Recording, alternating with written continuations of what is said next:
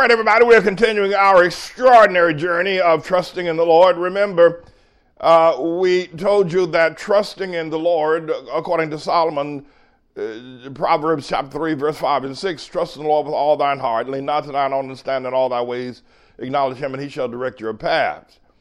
We have also discovered that trust is when you come to the Lord and give yourself completely over to him, and he can trust you with the plans for humanity. Now, there may be a lot of good people running around helping someone who has put their trust in the Lord, and that might be you. But those who put their trust in the Lord, Almighty God can trust them with the plans of humanity or with the keys to the kingdom, as he did with uh, the Apostle Peter in Matthew's Gospel, chapter 16, verse 19, where he gave him the keys to the kingdom. And uh, whatever he said on earth was the law, and whatever he said on whatever he said on earth, heaven said was the law. At any rate, we're continuing our teaching, and, and what I want to do uh, is I want you to look at a couple of things that we've been able to examine recently uh, with respect to Hamites and Canaanites. Now, I've noticed that a lot of, uh, well, not a lot of, but some Shemites who are the sons of Noah in the Jewish family uh, have accused me of attacking the Jews. Um, there's nothing I can do to explain to them that I'm not. I suppose even if I got down and shined their shoes, they'd probably still say I'm attacking them. I'm not. I'm just teaching the Word of God. I think many would say that Jesus attacks the Jews. That's not true. But we're going to leave that as that is. Others are saying, on the other side, Japheth are saying that I'm being racist because I'm pointing out now is the time for the Hamites and the Canaanites to come to fullness of their time before God, before the end of all things. That now is their time to be blessed after 400 years of slavery. And the Japheth people are calling that racist. Well, there's nothing you can do. To anyone who accepts that or lets that get down in their heart, they've got some other reason why they're saying that. And there's nothing I can do or will do to assuage that. But what I do want to do is talk to Hamites and the Canaanites and say to them about the message of weaponizing themselves with the power of the Sabbath, that the Sabbath is the, the, the law that gives them their first freedom. It's a biblical law. It, it was it, it's a law that gives them the opportunity to act like God. Only Shemites recognize on the entire planet of Earth only the Shemites recognize this all powerful law of the Sabbath day. It's the day that God rested after six days of creation. And it's the day that Moses told the children of Israel to observe in Exodus chapter 20, verse 8 through 11. But only the Shemites recognize it. And I got to tell you that it's now time for the Hamites to wake up and recognize the power of the Sabbath day, and Hamites and Canaanites as well. And what I'd like to do is just point up now, because I know I've got a big hurdle, but I believe that Almighty God, His name is Jesus, will give me the strength to overcome the obstacles that lie ahead and that we might be able to push forward of bringing the Hamite and Canaanite people into a brand new era of prosperity, a brand new era of health, a brand new era of world leadership. And I want to point out that all of the efforts of the last 100 years uh, to bring the Hamites and Canaanites, and there's been a Hamite and Canaanite uh, movement by itself, uh, had, well, let me not say just yet they have failed, but they have not produced the product that they have sought. Let's start with the whole idea of the civil rights movement. Let's go back to Rosa Parks and uh, when I go all the way back to W.E.B. Du Bois and the founding of the National, uh, the NAACP, uh, in terms of its, its pretense and what it was scheduled to do uh, to help advance the colored people. Well, first of all, the, the name of it is an anathema but the other thing is that it got started in the 1920s with W.E.B. Du Bois, who himself was a communist. The, NAACP, the NAACP is still around, but it's really now a, a Japheth run organization. It's Japheth and Shemite supported. They're the ones that give the money to support it. And they get uh, the Hamite, pinch nose Hamites, or pinch nose Canaanites, or pinch nose Hamites, and pinch nose Negroes to run it. And it's just a sham. It's, it's just a dumping ground for rich Shemites and rich Japheth people to put money in to ease their conscience about the suffering that Hamites and Canaanites are going through. It isn't an organization to move anything forward. So uh, the, the, the NAACP and the civil rights movement, and then comes Dr. King, of course, and Rosa Parks, and uh, the marching, and uh, the, and then and then there's lots of of, of uh, Shemite uh, media, media control that gave Dr. King a lot of press so people know who he was, hear what he had to say. He was a Southern Baptist preacher, with a black Baptist that is, and he was, you know, he had that Baptist drawl, which was so uh, prominent among Baptist preachers during his day. His father was a preacher, his grandfather before him. And uh, the media gave him some press, and then after a while, they uh, they, they, they dropped back on giving him some press, and then he put children out on the street in Birmingham, let the fire hoses and the dogs get a hold of them so that they too, uh, so the press would come back, and he got more coverage, and then the coverage backed up, and then there was all kind of splinter groups that came along. And uh, he had a march or two on Washington and spoke with the presidents and everything. Uh, and then, of course, but the civil rights issue did uh, advance some legislation which changed the laws of Congress. Um, and we'll see how far that got everybody. And I, right now, and by that I mean, if you stick a pin in the whole idea, well, what did civil rights accomplish? In the midst of civil rights, now we're talking about weaponizing the Hamites and the Canaanites to actually bring them to where nothing else has ever done for them, to bring them to a sense of wholeness. And, and by that I mean in their personal, their relationship with God, their financial, their uh, world stage leadership, that nothing has done it so far, is what I'm trying to point out, and I'm going over in some review of some efforts that have been mighty efforts, but they have left a lot wanting. So then came Black Power with Stokely Carmichael and, you know, the Black Power movement, the Black Power Umgawa Black Power. That ran for a little while and then that petered out. And then, of course, the Black Panthers came along in the 60s and the 70s, and they were uh, using the Second Amendment of the Constitution to stand uh, in, in, on their street corners with their firearms as long as they were long arms, and they were able to exercise the First Amendment, the Second Amendment of the Constitution. The Black Panthers, they read the Constitution, they, we can carry our arms and gave a little bit of a chill to people. Stokely Carmichael was Black Power, and Huey Newton uh, was with the, uh, the Black Panthers. And then, of course, then there was a lull in things, and Jesse Jackson comes along after the death of Dr. King, and he decides, well, let's call ourselves African Americans. We'll stop being Negroes stop being colored. I think if we name ourselves African Americans, that's going to do the trick. So Jesse got out there. He got some press because he was Dr. King's lieutenant. And uh, they gave him some press, and he was able to go. Then he ran for president.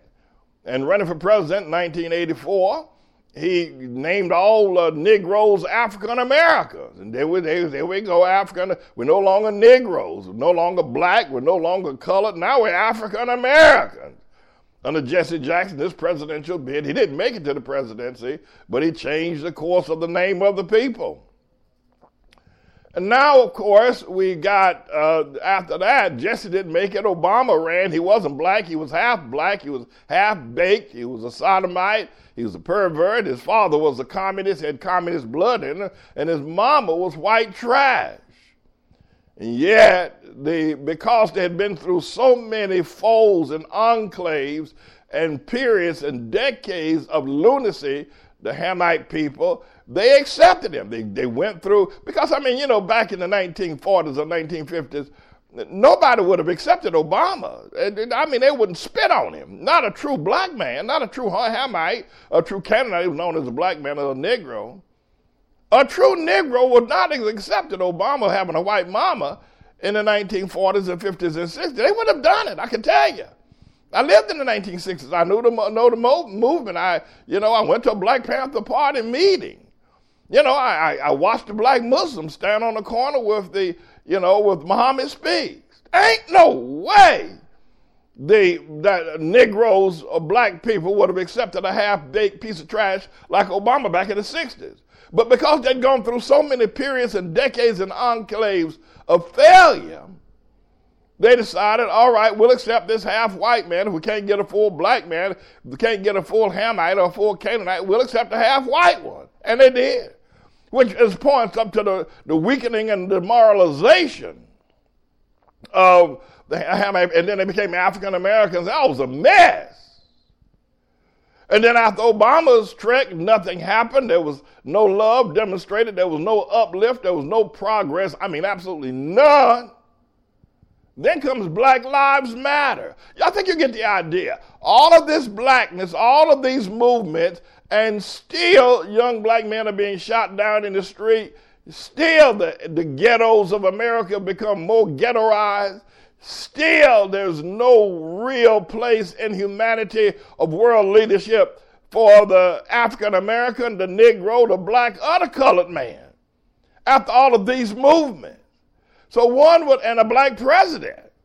So one would have to then turn around and, and at least ask the question whether or not you want to, to hear me or not. You ought to be at least open minded enough and objective enough to look at the progress of what the labels black or African has gotten you and where it's gotten you to. Are you better off? Are you do are, are, black men better fathers? I mean, are they better providers? Do they own their community? Do they run their businesses? Do they own the enterprise? Are they on the world stage? Are they major manufacturers? Are they major movers and shakers in everything except or anything except rap or sports? I mean, when I come to you, and I'm going to keep coming at you, I'm not going to stop. When I come to you, you have to eh, observe these things. Now, let me go back and speak to Shem again. You know, the Shem, the Jews, are now under some uh, spell that teaching one to honor being a Hamite and a Canaanite and honor the Sabbath day or and what Jesus has said that Jerusalem is no longer a holy city, but it's a, it's a cesspool like Sodom and Egypt. Or that the synagogue of Satan, the people who say they're Jews but are not, that somehow another that's attacking the Jews. And they want to run off. They want to run off uh, but that, that, that you, it, you, you can only preach the word of God that they like, but you can't preach the one word, the word that Jesus like. So I want to deal with that. And then you got Japheth, who is insecure as a man with diarrhea that he can't control sitting up in a major audience with no bathrooms nearby, and he's got diarrhea. That's how Japheth is acting now that I'm preaching about Hamites and Canaanites weaponizing under the Sabbath day and unifying. That is it, that it is indeed the only weapon that can and will deliver Black Power didn't do it. Black Panthers didn't do it. Black Lives Matter won't do it. Black President didn't do it. Being African American didn't do it. Being Negro, being color, civil rights, it has all failed. So at the very least, all of y'all, Jew, Gentile, and, and, and Hamite, all just sit down and listen. We're running around here using the teachings that have failed Listen to me. Especially the Hamites and the Canaanites. Now, you know, the other thing I think is very important is that you ought to not let these swine dancing preachers, you ought not to let them who have no anointing, and, and this is for Japheth as well, and for Shem. I can tell you this if you go into a Jewish synagogue or whatever it is they do today, there ain't no revelation in there. There's no spirit there. There's no anointing. In hell, Benjamin Netanyahu is going to jail, just like Tribulation Trump is going to jail. You know, they're not of God. You sit down in these Southern Baptist churches and there ain't no anointing in there. The preacher is depending on the choir and the orchestra. He's got kettle drums in there. He's got all kinds of light shows going on because he doesn't have a word from the Lord. Doesn't have a new message. You haven't heard that preacher in the Southern Baptist Church give a revelation, a message, an anointed word of God in years. It's as dead as a doorknob, though the place is packed with people. And the same thing for the swine dancing churches. T.D. Jakes doesn't have anything new to say. He doesn't have an anointed word to say. It's the same old. He's depending, they're all depending on the choir. They're hiring the best musicians. And then they're bringing movie stars like Tyler Perry and Oprah Winfrey because they ain't got nothing to say. They're bringing movie stars to get the crowd riled up. Or they're bringing a professional con man to come in and do some things and jiggle it. But ain't no word in that church. Ain't no anointing in that church. Ain't no power of God coming out these churches. And you know it. Hell, if you if you say we're gonna go on uh, a fast at Brooklyn Tabernacle, the choir is not gonna sing for six months. Hell, Brooklyn Tabernacle will fold up. Cause Cymbala ain't got no word from God. He ain't preaching. That's a that's a music hall. It's a off Broadway, off Broadway, off Fulton Street uh, concert hall. Cymbala ain't got no word from God. In Times Square Church is a place where people, first of all, they hang around Times Square and they, they like sightseers and freaks. Then they freak out in Times Square. They don't move of God. There ain't no move of God. So it's, it's about time, as much as you would want to despise or reject, why are you rejecting the truth? Black power didn't get it. Where's black power now? I can tell you what still is. The word of God still is. I can tell you right now, the word of God, remember the Sabbath day and keep it holy. Six days shalt thou labor, and on the seventh day thou shalt do no work, not your ox, nor your ass, nor your manservant, nor your maidservant, that even in, when the slave master told you that God told him that you were supposed to serve him, that Noah cursed Canaan, and Canaan's supposed to serve Shem and Japheth, and you'll have to say, yeah, but then you can come back and say, but yeah, God told Moses on the seventh day, I'm not your slave. And he also told you, after seven years of this madness of my being your slave, you'd have set me free.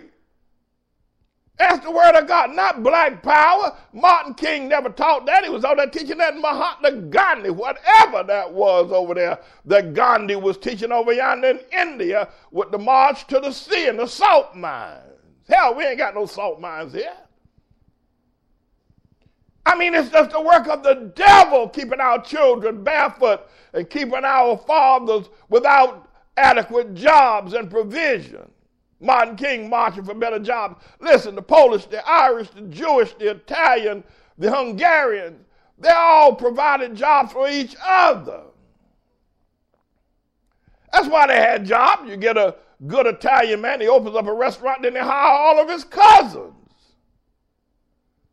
You know, the Polish or the Irish, he open up a business and he hire all of his cousins.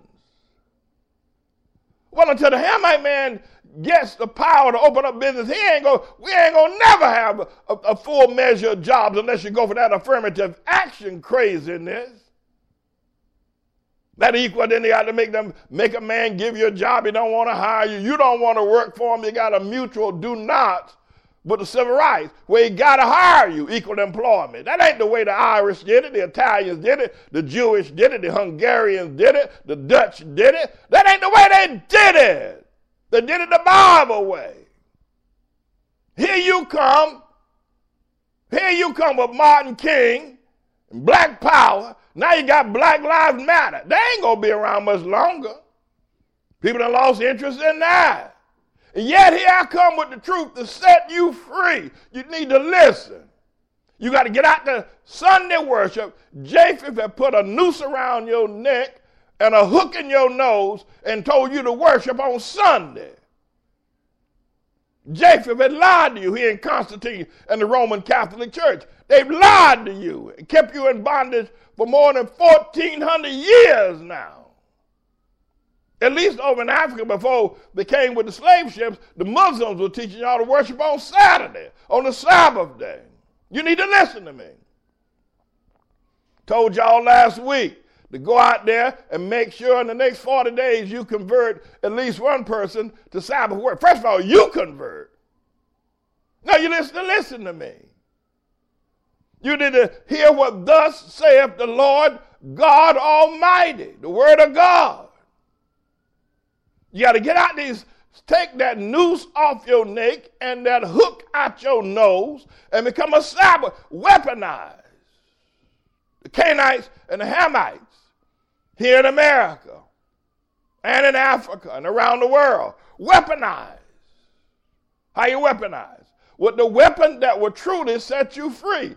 I mean, you can't argue that you're free now. You lost your neighborhoods, community. You're giving up Harlem, selling out your churches. You let your sons rap and cuss out their mamas and their sisters. I mean, you run around here the men of the 1940s and the 1950s would have been ashamed of people like Al Sharpton, would have been ashamed of Charles Rangel, would have been ashamed of people voting for a half baked white woman's son named Barack Obama. They would have run you out of town on a rail. Here y'all running around here, Jay Z and Beyonce, talking about vote for Obama. They would have run you out of town on a rail when men were men. Then you run around here and let Jesse Jackson tell you African American. What the hell is that? No, God has sent the word. I'm his messenger. And you're not going to stop me. And we're going to succeed. You're going to finally get down on your knees and say, I need to hear Dr. Manning. Well, I know it ain't going to be easy. Well, it never was. It never has been. Your friends are not going to accept you. You're going to have trouble and struggle and trial. But at least you'll be marching to victory. Where you going now? Living hand to mouth? Ain't no Holy Ghost in your church? You got to make a lot of noise? Jump up and down? Hope the choir can sing? Hope the choir can bring some sort of spirit in there because there ain't no revelation, there ain't no word up in there. Yeah, listen to Dr. Manning, God's messenger. You got a word to set you free. Not from the U.S. Constitution, but from the Word of God, the Sabbath day. And every Canaanite, we will not rest. Every Canaanite you know and every Hamite you know converts and honors the Sabbath day. We ain't working on the Sabbath day. We're going to honor We're going to worship on the Sabbath day. Y'all can do what you want to do on Sunday, but no, you need to listen to the Lord's servant. Ain't gonna make you look bad. You run around here following that sodomite T.D. They're trying to build a big church like his. Unless you're willing to lie and steal and connive like Eddie Long and, and Creflo, Creflo Dollar and sell out, you ain't gonna get no big church. You need to listen to the word. In other words, it says that the Broadway is where all them people sit up in the Southern Baptist churches. Look at them Southern Baptist churches. They're as full as they can get. They're running three and four worship services on Sunday morning between 8 o'clock and 12 o'clock. They have four worship services, 5,000 people in each one of them. And still there ain't no word. Then they worship. They're as blind as bats up in there worshiping Tribulation Trump with 20,000 members coming. You can see that yourself. And then you need to stand up. That these Jews run around here because I preach the word of God. Now all of a sudden I'm attacking the Jew. No, I'm preaching the word. If you let, if it's an attack, then let the shoe fit. But no, I'm going to preach Jesus. I'm going to preach what I've always done. I'm going to preach God's word. And Japheth is jealous. He's hoping to hell Japheth going to spend money. He going to troll me. He gonna stop me. He gonna get Mark Zuckerberg to shut down my Facebook page and, and Google to shut down YouTube. Because he knows if enough of y'all out there hear me, Mark Zuckerberg gonna be in trouble. Bill Gates gonna be in trouble. He know if y'all ever listen to me and line up between the and weaponize uh, the Hamites and Canaanites with the Sabbath day, all the way down there in Guyana, up in Aruba, St. Lucia, Dominica, all the way up in St. Kitts, up in uh, Puerto Rico, even in Cuba and everywhere else in between, and all over the Hamite and Canaanite slave uh, America. He knows if you ever wake up, he's gone. You can see how he's running now. He's running from the Mexicans. Look how Japheth is running from the Mexicans and running from the Muslims. He's scared as hell. He want to build a wall, but he ain't scared of you. Japheth is scared as hell. He wants to build a wall to stop the Mexicans and want to cut down the airlines and stop the Muslims. He's scared of y'all, Japheth. He's scared as hell. Well, he ain't scared of Hamites, the Canaanites, but he's scared of the Mexicans, the Muslims. He's scared. If you ever wake up, that boy gonna have constant diarrhea. If you ever wake up and say, wait a minute, I ain't gonna let nobody talk about Dr. Manning, I'm gonna support him. The man's a stomp down man. He's a brother. He's a shoulder. He's a man of God. He's anointed. He's on fire. He's got the word. He's the Lord's messenger. He's the Lord's servant. I'm going to listen to what he's saying. Stop listening to John Bryant, that lying freak up there in the African Methodist Episcopal Church. I'm going to listen to a man who's got a word in his mouth from God. Now, the Mexicans don't even have a leader. And Japheth, the, the, the white boys are scared. They're scared of the Mexicans. They're scared of the Muslims. They want Trump to build a wall. They're all scared. They're scared. Now what you gonna do? God has sent me. I said, the Lord has sent me. You need to wake up. And say, wait a minute. Wait a minute. Uh, they tried to run down Dr. Manning. They tried to talk him down tried to, he's the man, he's showing us stomp down, brother. He's telling us the truth, and I am. All right? I, I'm going to keep on. I'll let that settle in. Black Power, Black Panthers, Black Muslims, Black Lives Matter, Black President, Civil Rights, NAACP, and look at you. What you got? But God says, His word shall set you free. It's right there in the word. The same word. Now, the Japheth man had enough sense when he recognized that when he brought y'all over here on them slave ships, that to keep you down, he had to put out the Bible. He could not pull out the fact that he was white and say white power. He could not pull out his hoods and his robes and say Ku Klux Klan to keep y'all in power and, and, and slavery, he knew that that wouldn't get it. That boy, that Japheth boy, that plantation owner, that slave man, that Thomas Jefferson, they went and got the Bible and showed your nappy head in the Bible where God said that you're supposed to serve him. Where God said you're supposed to serve Japheth. You're supposed to serve Shem. And that quieted you down. That's right. Ask Nat Turner. He went and got the Bible and showed you why you're supposed to be slaves. What you gonna do after that? Because you believe God. So you sat down and went back to the cotton field. Went back to the cabin and shut your mouth. Because the white man showed you in the Bible you're supposed to be a slave. And you shut up and sat down. Well, I'm showing you in the Bible where you're supposed to be free. And yet you're running around here with T.D. Jakes and Creflo Dollar talking about a big church and a mega church and running around behind this half white, half baked piece of trash called Obama or the Black Panther or the Black Muslims or the African American Jesse Jackson. And none of them is showing you the Bible. I'm showing you the same Bible that the white man used to keep you in slavery. I'm showing you the word of God that would take you out. It's called a Sabbath day. And then you got an attitude at me. Go listen to them. I'm the Lord's servant. The same word, the same Bible that kept you in slavery for 400 years. That same Bible is the only way you're going to get out. Black power, black president, civil rights, affirmative action. You must be crazy as hell. Some of y'all are. So now here, you need to go and say, all right, gonna be rough because man, my people crazy, Lord. They worship that white man. They whatever he said, they go for it. But I'm gonna step out there and line up with Dr. Manning. I'm gonna line up with him, and I ain't gonna be afraid of how they persecute me, what they do to me, how they talk about me, the way they talk about him. But I see God is still with him. I believe that God will set me, and I'm gonna tell everybody in my family, you we gonna do Sabbath day. We ain't doing this old, oh, this old Catholic Sunday stuff, old Catholic Roman Catholic. We ain't doing that we ain't we ain't doing that no more. We're gonna do what God said. We're gonna be free. We'll spread out throughout all of the islands down there. All of Hamite America is where we're gonna do it. Yes, sir. Now I'll be back to talk to you more. I got a whole lot of things that we got to talk about. But go ahead now.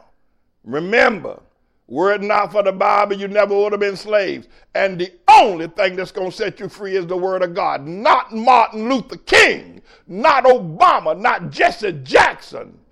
The Bible is the only way that white man kept you in slavery to Japheth. That's the only way he kept you in. And the only way you're going to get out is through the same Bible, through the same Word of God. I'm the Lord's servant.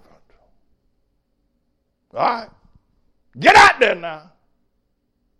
First, Make the commitment you ain't stepping up in nobody's building on a Sunday no more.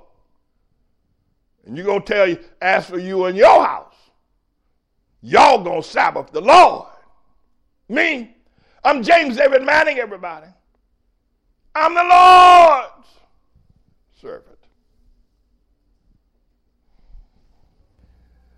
My friends, I want to invite you to our Easter worship service. The Holy Week will be ending, um, and uh, the first of April will be the Resurrection Day. Y'all refer to it as Easter, and I'll go ahead and talk your language for the time being. It is not a pagan holiday, it's respect of Jesus having been on the cross, crucified, laid in the grave for three days, got up on Sunday morning, honoring the Sabbath before he got up out of the grave. It's going to happen this year on the 1st of April. Don't confuse it with April Fool's Day. and um, we want to invite you to two worship services on that day one at 7 o'clock in the morning, and the other at 10 o'clock in the morning. And in between those two services, we're going to have a little light breakfast of some finger food and things that you could pick up some juices and cheese and smoked salmon and onions and that kind of thing just quickly you can eat. And then we'll go to the next worship. If at all possible, we're going to hold both of the worship services outdoors in our courtyard, if at all, if the weather permitting. Now, if it's a bit chilly, we're going to have to go inside, which we will do. But if we get a warm temperature above 60 degrees on those mornings, uh, we'll, we'll, we'll hold it on the outside. We're looking forward to holding it on the street and having a great time. But you're invited. There's going to be some, some powerful, joyous gospel singing. I mean, there's going to be at least 10, 12 gospel songs that's just going to really just set your soul on fire. And then, of course, I'm going to do some preaching as well. And uh, most of the singing will take place at the 10 o'clock worship, but some will take place at the 7 o'clock worship as well. And prior to that, on Good Friday, we're going to have worship as well. And weather permitting, we're going to have it on the outside in the courtyard. Uh, and we will start at 12 noon to 3 o'clock. We'll have seven preachers. And this year, the speakers are going to be all women that will be speaking the seven sayings from the cross. It'll be very exciting.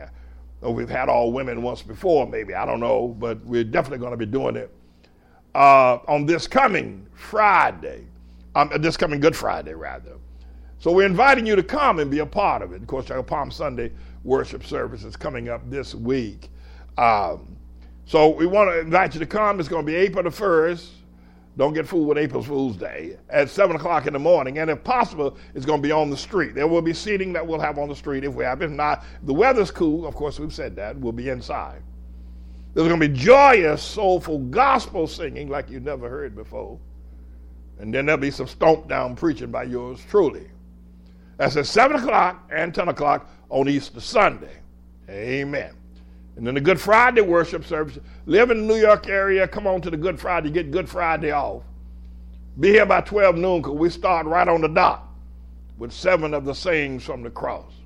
We'd love to have you come, participate, and be a part of it. And I want to read a letter to America. Now, the letter that I'm going to read is from the book of Nahum, written by a prophet. It's three letters or three chapters of a letter, and not very many verses, 40 or so verses, so it won't take me very long. But the letter was originally written to the Canaanite city of, of Nineveh in Assyria. But I believe that this letter is most fitting and proper to be read to America today. And I'm going to read it as best I possibly can. I want to ask you to go along with me, Mr. Engineer. You don't, you don't have to keep constantly the words up. You can interchange as has done gone in times gone by. But it's Nahum the prophet, and um, he writes this letter that I want to be read to all America and every appendage of America around the world. That this is from Almighty God, and this letter describes the passion of God towards this nation and towards all of its appendages. This is God speaking. It's being reused from the days of Nineveh to the day of our time.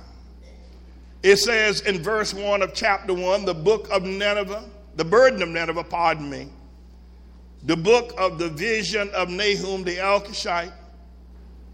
God is jealous, and the Lord revengeth. The Lord revengeth and is furious. The Lord will take vengeance on his adversaries, and he reserveth wrath for his enemies. The Lord is slow to anger and great in power, and will not at all acquit the wicked. The Lord hath his way in the whirlwind and in the storm, and the clouds are the dust of his feet. He rebuketh the sea and maketh it dry, and drieth up all the rivers. Bashan languisheth and Carmel and the flower of Lebanon languisheth. The mountains quake at him, and the hills melt. And the earth is burned at his presence, yea, the world and all that dwell therein. Who can stand before his indignation? Who can abide in the fierceness of his anger? His fury is poured out like fire, and the rocks are thrown down by him. The Lord is good, a stronghold in the day of trouble, and he knoweth them that trust in him. Now that's to those of us who put our trust in him. But with an overrunning flood, he will make an utter end of the place thereof and darkness shall pursue his enemies. What do you imagine against the Lord? He will make an utter end. Affliction shall not rise up the second time. For while they are forbidden together as thorns, and while they are drunken as drunkards, they shall be devoured as stubble fully dry. There is one cometh out of thee that imagineth evil against the Lord, a wicked counselor. Thus saith the Lord, though they be quiet, likewise many, yet thus shall they be cut down when he shall pass through. And though I have afflicted thee, I will afflict thee no more. For now will I break his yoke from off of thee, and will burst thy bonds in sunder. And the Lord hath given a commandment concerning thee. that no more of thy name be sown, and out of the house of thy gods will I cut off the graven image and the molten image. I will make thy grave, for thou art vile. And here's a word to us Behold upon the mountains the feet of him that bringeth good tidings, that publisheth peace. O Judah, keep thy solemn feasts, perform thy vows, for the wicked shall no more pass through thee. He is utterly cut off. He that dasheth in pieces is come up before thy face Keep the munition. Watch the way. Make thy loins strong. Fortify thy power mightily. For the Lord hath turned away the excellency of Jacob as the excellency of Israel. For the enemies have emptied them out and marred their vine branches. The shield of his mighty men is made red. The valiant men are in scarlet. The chariot shall be with flaming torches in the day of his preparation. And the fir tree shall be utterly or terribly shaken. The chariot shall rage in the streets. They shall jostle one against another in the broad ways. Then shall seem like torches. They shall seem like torches, pardon me. They shall run like the lightnings. He shall recount his worthies. They shall stumble in their walk. They shall make haste to the wall thereof, and the defense shall be prepared. The gates of the river shall be opened, and the palace shall be dissolved, and Huzzab shall be led away captive. She shall be brought up, and her maid shall lead her as with the voice of doves, tabering upon their breasts. But Nineveh is of old like a pool of water, yet they shall flee away. Stand, stand, shall they cry. But none shall look back. Take ye the spoil of silver, take ye the spoil of gold, for, thee, for there is none in of the store and glory out of all the pleasant furniture. She is empty and void and waste, and the heart melteth and the knees smite together, and much pain is in all loins, and the faces of them all gather blackness. Where is the dwelling of the lions and the feeding place of the young lions? When the lion, even the old lion, walked, and the lions wept, and none made them afraid. The lion did tear in pieces enough for his whelps and strangled for his lioness and filled his holes with prey and his dens with raven. Behold, I am against thee, saith the Lord of hosts, and I will burn her chariots in the smoke.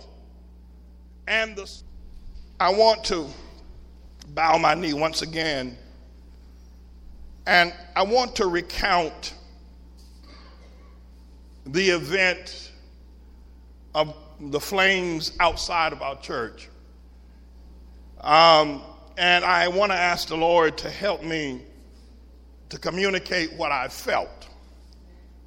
Uh, the artist sees a sunflower, and he sees a sunset, and he paints what we all see, but he sees more deeply. Um, I was in this church preaching, and a number of members of this church rose up and turned their backs to my preaching. And they began to pray and speak against me as the preacher and pastor. And when I saw their actions, I became furious.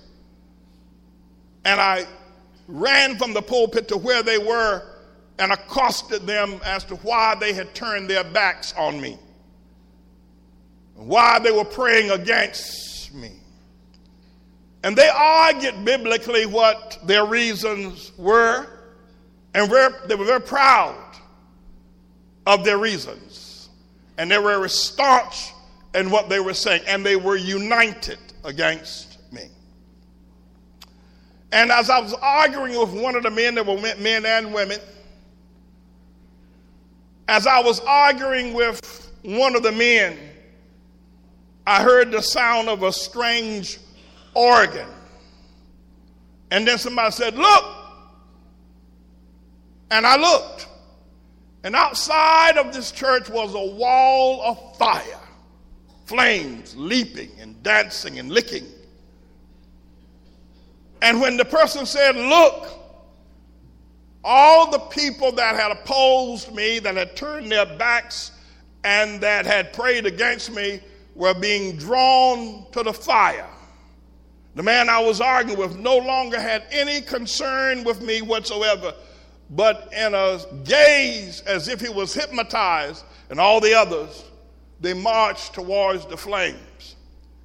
I have had a lot of experiences. This is outside of the vision now.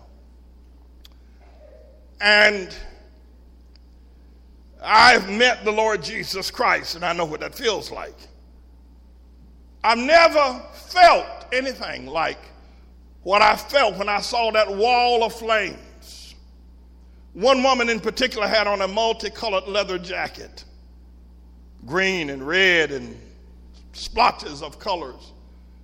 And as they all were drawn to that flame as if they were hypnotized, she looked back as if she wanted to cry and say, Save me. But I couldn't help her, and she couldn't speak. The man that left me and was drawn to the flames as well. And none could resist the flames as they went into that burning hell. And I I, I pondered, I spoke yesterday about this briefly. I pondered it all night last night because the feeling that I had when I saw those flames and how those people outside this church were drawn into that fire and they could not resist. There's nothing they, they couldn't even speak, they just had to go.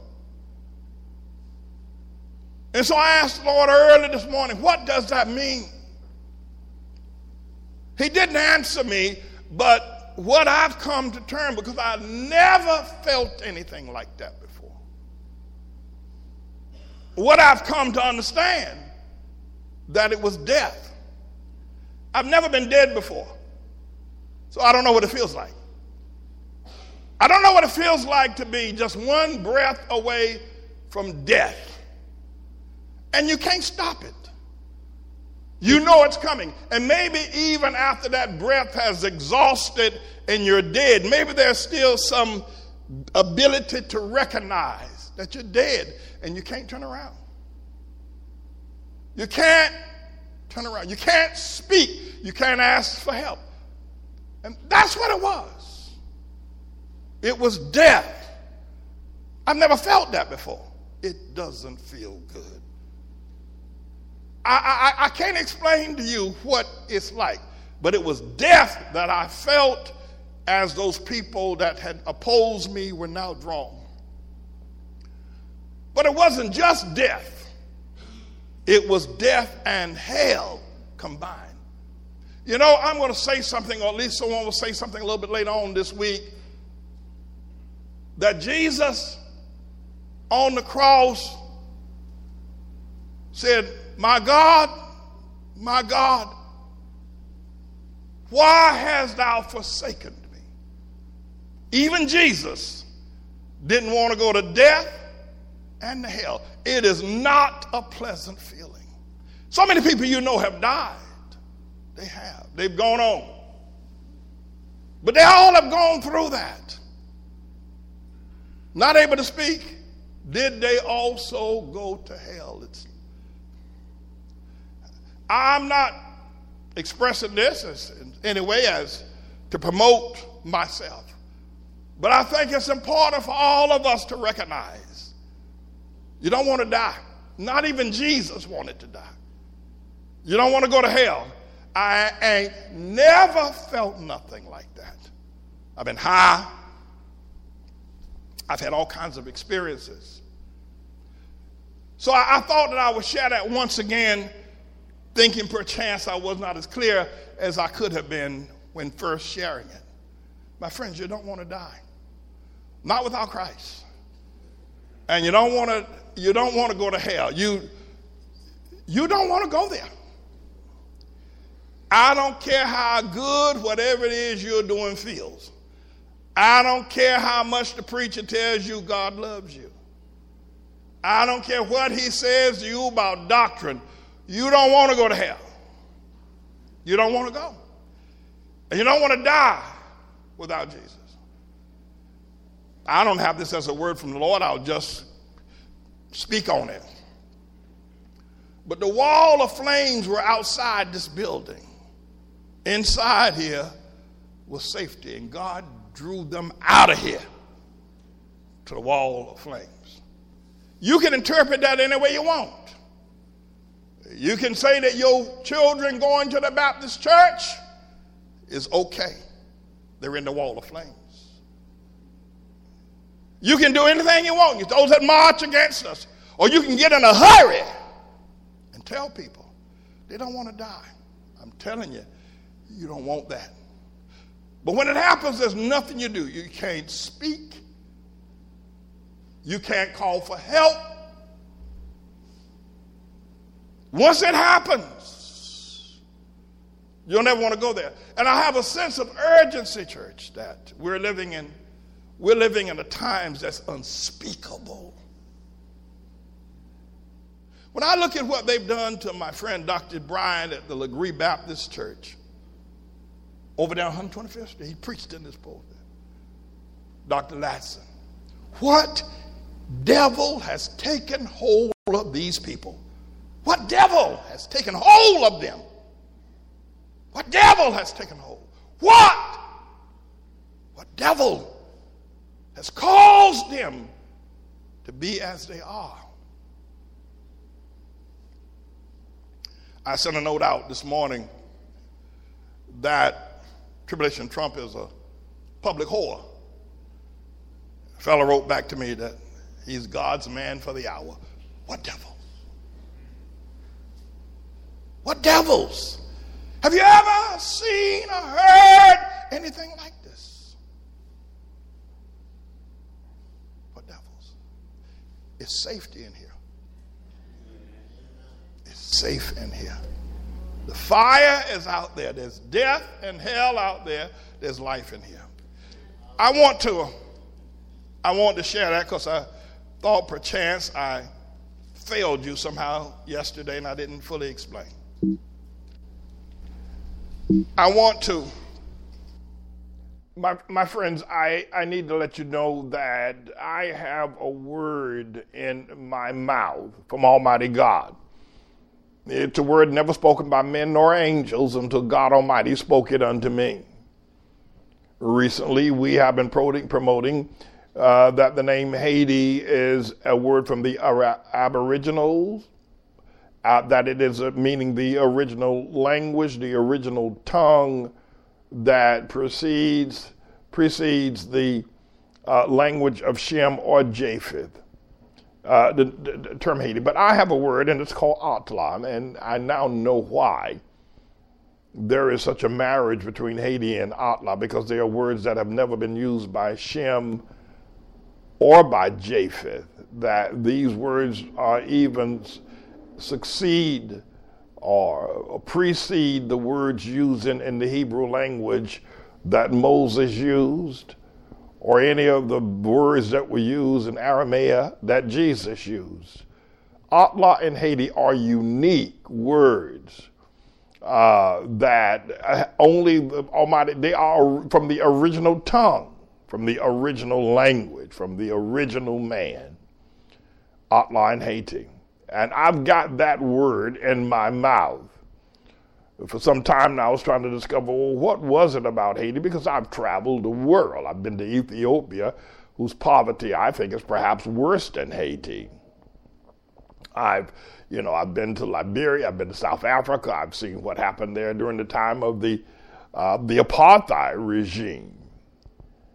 And, uh, but now I know it is, it is the, the word, and it is the power of the words that succeed or precede the use by Shem or Japheth that he did not know these words and does not own them that they are words of freedom and independence. Atla is a word of independence, of freedom from Japheth or from Shem.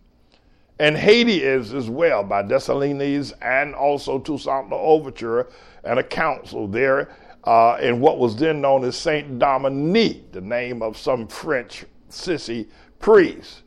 And Toussaint Louverture and Dessalines and the Haitian council said, We will not be named by a, a priest out of France. And they chose a word from the original tongue, a word that, pre- that precedes both the Jewish, Hebrew, and Aramaic and English language and tongue. Haiti. Atla. That's what God said. Now, having said that, I've been teaching, and many of you have been listening to me for many years, and that's good. But I need to let you know that uh, it, it, it will, the words that I have in my mouth will bless you. And you need to step up in the blessing by your giving and your loving and your praying and your support of this ministry need to pray for me when you pray for anything. Even if you're standing at the hospital praying for someone with cancer, you need to pray that God will let me preach because I can heal cancer from this chair that I'm in right now through this camera lens. I can speak a word in you and get you excited about God. And when you visit your mother or your relative in the cancer ward, having watched me through this camera lens and the fire and a confidence has welled up in you, you can drop it on your loved one, your grandmother, your mother. Uh, they're in that cancer ward and they can be healed. You need to pray for me. When you pray for me, you open up your heart for me to come inside and dwell inside of you. When you pray for me, and when you give to the ministry, or to me in particular, you open up the opportunity to receive from places that should be given unto you and whatever that you stand or have need of. Now, listen to me once again. When you pray for me, you open up the opportunity for me to come in into your heart and to be in your life, to be in that hospital room or be in that daycare center or to be on that job or to be in that circumstance where you need the anointing of God to be in your life. When you pray for me, that's what takes place. Now, I'm going to talk to you more as the days go on about your giving don't be as one of those who just don't want to give. They know that I am a good man. They know it. They know I'm a faithful man. They know it. They know I'm a righteous man. They know it. But Satan has been able to hold on to uh, just this one place of evil inside of them where they just don't want to give. And they know that they could and they know that they should. So don't let that devil do that to you. Give, and God will give you anointings and powers that you can go into circumstances and be victorious. Don't let the devil deceive you. I'm the Lord's servant. I'm, I'm here to speak a word into your life so you can speak a word into the life of those around you. Praise Almighty God. You know how to give. Go online. Don't let that devil tell you not to give to this ministry or that you can't. Don't lie. Don't you lie to God. Don't lie to God and tell God you can't do it. Don't lie to God. Don't let the devil tell you to lie to God and say that you can't. Don't let the devil tell you to lie to God. Give, because you know you can. It'll make a junkie say Jesus is Lord. I got a word in my mouth. I got a word, word, word, word in my mouth.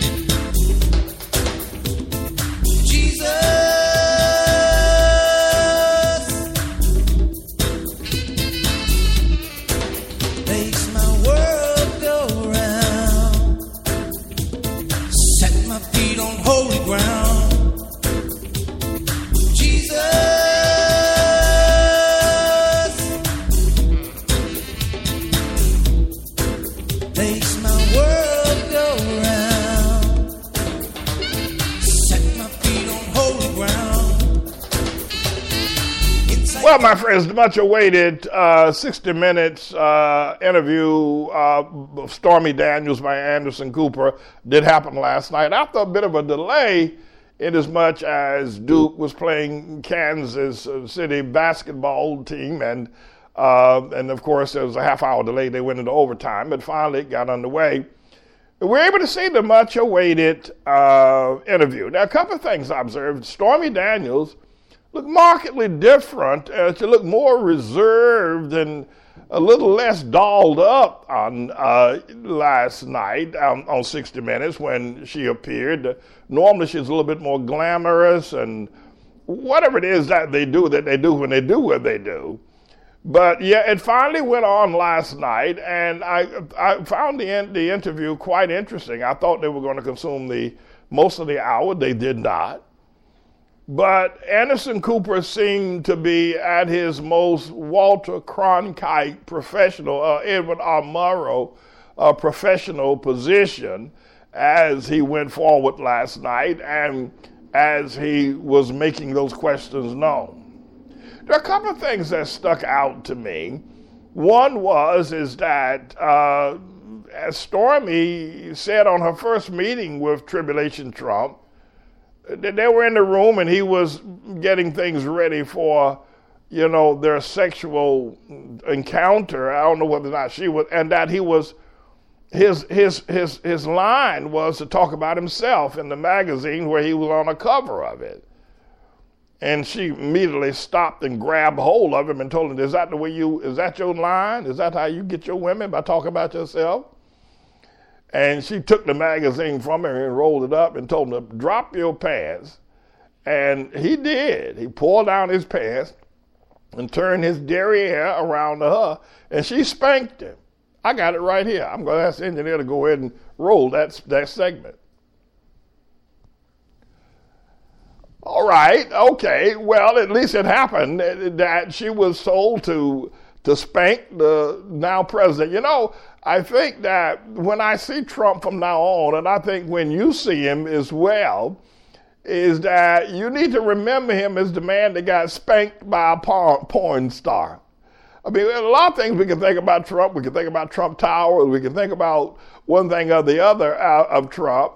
But I, I think that we can now see him. I want all children, all children who have ever been spanked, uh, know that the president of America has been spanked by a porn star.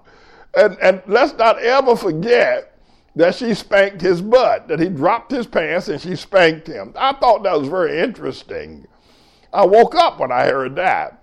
But that was something else I thought was very interesting as well uh, in the interview that Anderson Cooper elicited from her.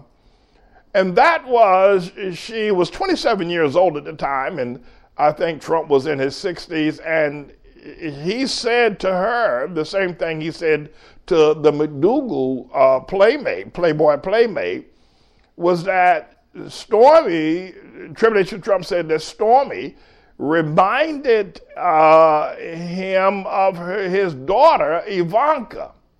Now I'm going to take this to its to this its furthest degree. I don't have to be right about this, and I'll leave the opportunity for you to reject if I make some suggestions that perchance you may think may not be valid. But I'm thinking to myself, I know that when Trump first started, when he first came on the scene with this presidential bid and Ivanka hanging around and everything, uh, and being so close and he being so affectionate towards her uh, when they embraced or when they met, or uh, that many of us, and we could be wrong on this, we could very well be wrong, but many of us thought that perhaps that he was having sex with her. You know, a lot of these Japheth men have sex with their daughters. I pushed back on that initially that he wasn't having sex with Ivanka because he didn't raise her. You know, if you're going to have sex with your daughter, usually it starts, you know, when they're nine, ten years old. That's usually when Japheth, and, and Hamites do the same thing, and Shemites do the same thing. I shouldn't make this simply a Japheth sin or act. But because he didn't raise her, she was raised by her mother, uh, and they may have had some times when she came over to the house for the weekend or that kind of thing on summer vacation, and I don't know. But I was willing to push back that maybe not. But it just kept looking so obvious that Ivanka and Trump were in some sort of an incestuous relationship. And I don't know that they are. And if you're going to say, Pastor, no, that's not right. He's just very affectionate towards her, and she's just very affectionate towards him. Okay, we can jiggy with that. But now, I, I mean, who? what man tells a woman he's having sex with that she reminds him of his daughter. I mean, I look at it from this point of view. Okay, so you, of course, you can disagree with me any way you want on this, and we're not going to fall out. But, you know, I was watching some some comedy thing the other day, uh, well, some time ago the other day, and this brother was having, it was on television, they were wanted the sheets and the covers and the bed, and this brother called this woman he was having sex with by the name of his old girlfriend. Woo! Did she get mad? Ha! you know, he called the name of his old girlfriend while having sex with somebody. And and so I'm thinking that. So I was thinking, and, and, and you know, you'll correct me. I'll I will even allow you to put a correction. I'm saying, Pastor, you know, listen, uh, that ain't what. But when I heard Tribulation Trump say to the McDougal woman and to uh, um, uh, uh uh, Stormy that she or they remind him of Ivanka. I'm thinking, is this sexual? No, it doesn't have to be. I said, it doesn't have to be. But is this sexual? Is that that they remind him of Ivanka because of the, the sexual part of it? I, I don't I don't I, I don't understand that, but I do think this that th- there, there's something worthwhile looking into. And then my other question was this: was that all right? Uh, if the uh, you know she the, the, the, these two women who um, they look different as far as I'm concerned. They both come out of a I, I noticed that Trump likes women coming from a, a, certain profession. Even Melania, you know, she comes from a certain profession. She's not necessary. You know, she wasn't a school teacher. She wasn't none. She, you know, she comes out of the modeling business. She was a professional modeler on the cover of several big-time Italian uh, magazines. So I, I'm, I'm trying to discover. You know, he likes that. I guess he likes women who a lot of men like. And I don't want to take this too far. I don't want to go too far afield of this. But, but the, no, the, the, the interview took place. So now, what I was able to glean from that interview last night, because Anderson Cooper took a pretty big shot at hosting a, a sex uh, program last night, and he steered clear of that and tried to stay on the facts of Trump and the, the fact that the uh, that uh, Stormy was threatened, that uh, that when she first made uh, a 50, when there was a fifteen thousand dollar offer made to her uh, back in 2011, she was threatened by some goon, and then of course they, you know, Michael Cohen paid one hundred thirty thousand dollars. But my, my, my, my, my concern about this whole process is that, okay, uh, she was threatening with $15,000. She was going to go public on this, and, and, and Trump bought her off. Uh, but the other thing I thought was very interesting, I thought was news to me, that they only had sexual intercourse one time. She said that Trump invited her back to the Beverly Hills. He called her and texted her, or whatever it was, back to the Beverly Hills Hotel to his private bungalow there at Beverly Hills. And, uh, but first she said he made her watch four hours of Shark Tank or Shark Week or something. I don't even know what that is. You know what that is? I don't, I don't know what it is. Shark Tank, Shark Week. The guy like sharks. I mean, he's looking at like a kid with, with uh, you know, with a PlayStation or something. I don't know what it, that what she said or something like that. And then after watching Sharks for four hours, then he wanted to, you know, have sexual intercourse. So I'm thinking to myself, you know, after you say, well, Pastor Man, you come on now, come on, Pastor Man, you need to go back to prayer because your mind shouldn't have gone there. Okay, all right, I'll let you say that. But sometimes does, does, watching sharks get him sexually aroused? I don't know.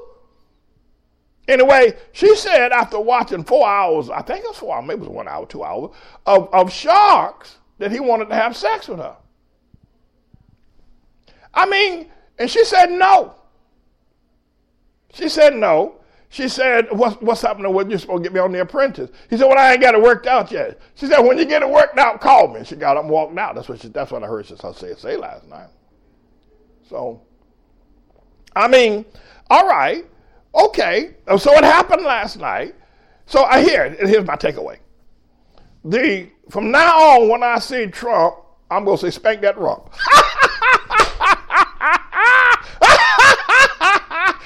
that rump of tribulation Trump. I'm so stay spank that rump of tribulation Trump. Drop them pants, do it quick. Drop them pants, do it fast. Drop them pants while watching Shark Tank. and spank that rope. Shark Tank as I spank. All school children, from now on, every time you see your President Trump, remember he had his butt spanked by a porn star. She spanked that butt. Spank it, spank it, spank it, spank it, spank it, spank it, Stormy. Spank that butt. Spank that rump of tribulation Trump. Me, I'm James David Manning, everybody. I'm the servant.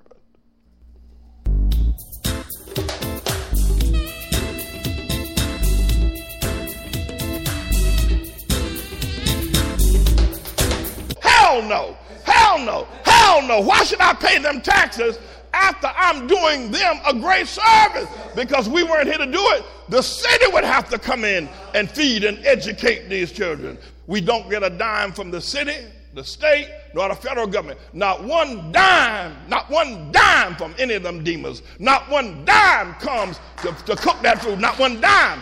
Every bit of it comes from the tithe and the offering. And, the, and they say, after we serve all these meals, educate all these children, keep people out of prison, counsel husbands and wives. They say I should pay them taxes also. No!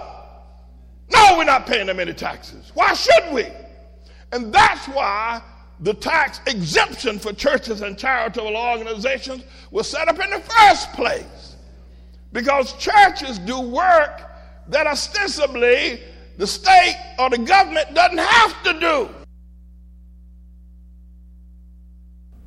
We've come, We've come to announce, announce the, tribulation, the tribulation, the massive, massive killing, machine, machine of the unrepentant, the, unrepentant. the massive, massive killing, killing machine, machine that God, God will use. War, war. rumors of war, earthquakes in divers places, famines and pestilence you know, when, God, God, killed off that crowd during the days of Noah, the preacher of righteousness, the Bible says, when God killed off that crowd, he only used the flood. But this is massive killing machine in this modern day. God has put to work the earthquake, the rock, the rat, the famine, all of which will pursue you and hunt you down until you are dead. And what will be left will be the elect.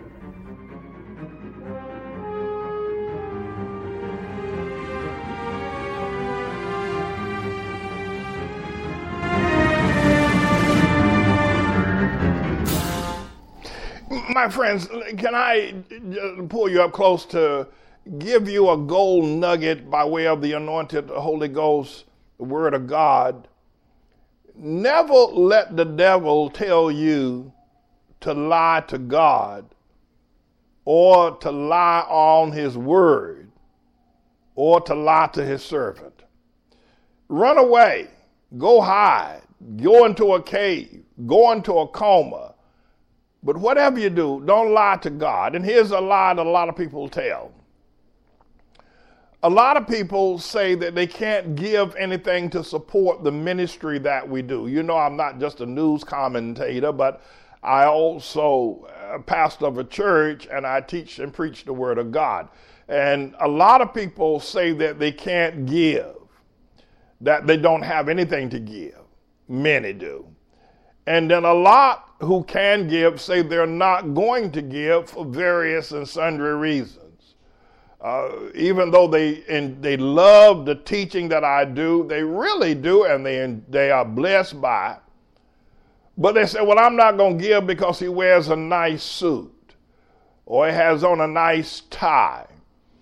And I think that before I, if, if he would, if he looked like he was poor and he looked like he was disheveled and uh, didn't have a great appearance, perhaps I would get, it, it doesn't guarantee that they would give.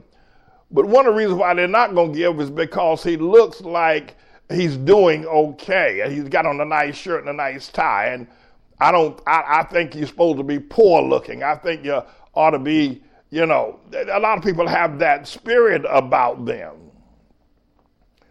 And, and then others just don't want to give because they don't want to see any progress. They they they themselves are not comfortable. Why they got tons of money sitting in their bank accounts, sitting in 401k programs. They've got more than one automobile, two or three that that, that not used. By the way, I, I, I need to put forth a call here. I'm coming back to the uh, to the to the giving and line. But I need to put forth a call. We need a RV. Do you have a recreational vehicle that you you know you're just not using it anymore. We need it, and here's what we're going to do with it. We need it, and we're going to make it a mobile classroom here in New York City for our high school students, where it can be parked on the street, and we can use it to teach classes, but it would also can use it to go to various museums, uh, various science exhibits, various conferences, and various kinds of educational things that right now we have to get on the train here in New York City or get the New York City bus, uh, school bus system uh, to give us a, a, bus for the day. We're going to a college or taking our kids to a college, or children to a college. We need a recreation vehicle. Do you have one you can donate to our ministry? We would love that. And if you don't mind, it, it, so we can use, it will be used as a classroom. And then, of course, we need a bus, a passenger bus that can be used that's not as desperately needed as the RV. We need a RV right away. If you have one and you're not using it, give it to us. Uh, and we could use a van and we could use a pickup truck. Those three things for the ministry. Uh, we bring in groceries. Uh, we have to go food shopping every day for the breakfast program, supplies, sheetrock. We're constantly building and renewing and doing things here at the church. And we need a pickup truck and we need a light van to be able to move some of the members around, some of the senior members who uh, we don't want them out late at night, uh, that we can move them around and with one passenger van or two. So we need an RV for our classrooms. If you have one, give it to us. You know, and the bigger the better. We're going to put computers in it. We're going to wire it for computer. We're going to uh, Wi-Fi it. We're going to put with all the spectrum, all everything, and wherever, wherever we travel, wherever we travel with the students, they will be online. Each one of the desks will have a computer port. It'll have a, a, a hook, hookup. You know what I'm talking about.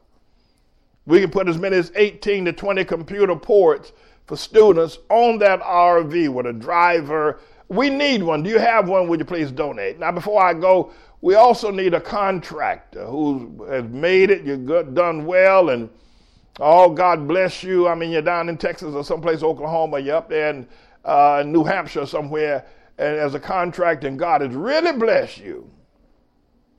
I need you to come down here and work on the roof of our building. We've been trying to raise money. We're still a million dollars short.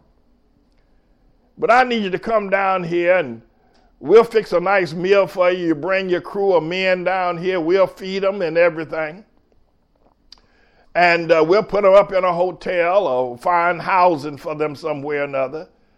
And you fix our roof for us. You're a contractor. You, you fix our roof. I need to let you know these things. Now, you know, a lot of people say, well, I ain't going to give him because he wears a nice suit. Well, I mean, that's no reason. What's in my heart? God doesn't look at the outward appearance, my friends. Why are you doing that? The Bible says that God looks at the heart. If you look directly at my heart, you know I got a good heart. You know, I, you know I talk a lot, but I tell you, I, I, I know if you just take the time, you know I have a good heart. You know that. Don't be looking at my. I got good suits too. But I bought them 25 years ago when they were on sale for next to nothing. I bought a stack of them. I haven't bought a new suit in over 20 years, nor a new pair of shoes in over 20 years. Well, maybe shoes, yeah. But, you know, in 20 years, 25 years ago, I got suits that are 25 years old, boots that are 25 years old. So they, just look good because I, I, you know, I take good care of them. So don't let that stop you. Don't look at the outward appearance. Well, he got wearing them nice suits. No, don't look at the outward appearance. Look at the man's heart. Come on now. You don't learn so much in the Bible from listening to me.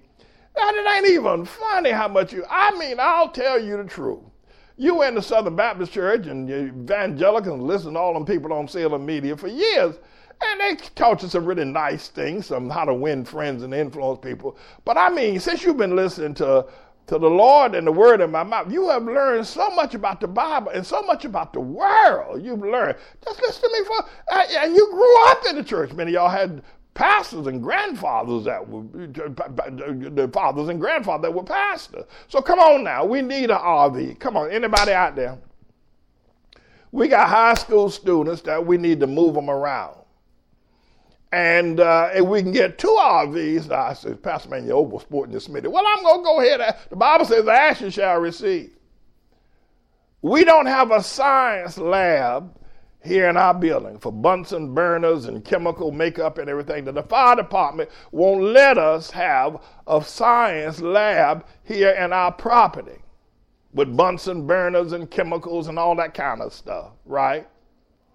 But if we can get a second ROV, we can strip that bad boy out and make it a science lab.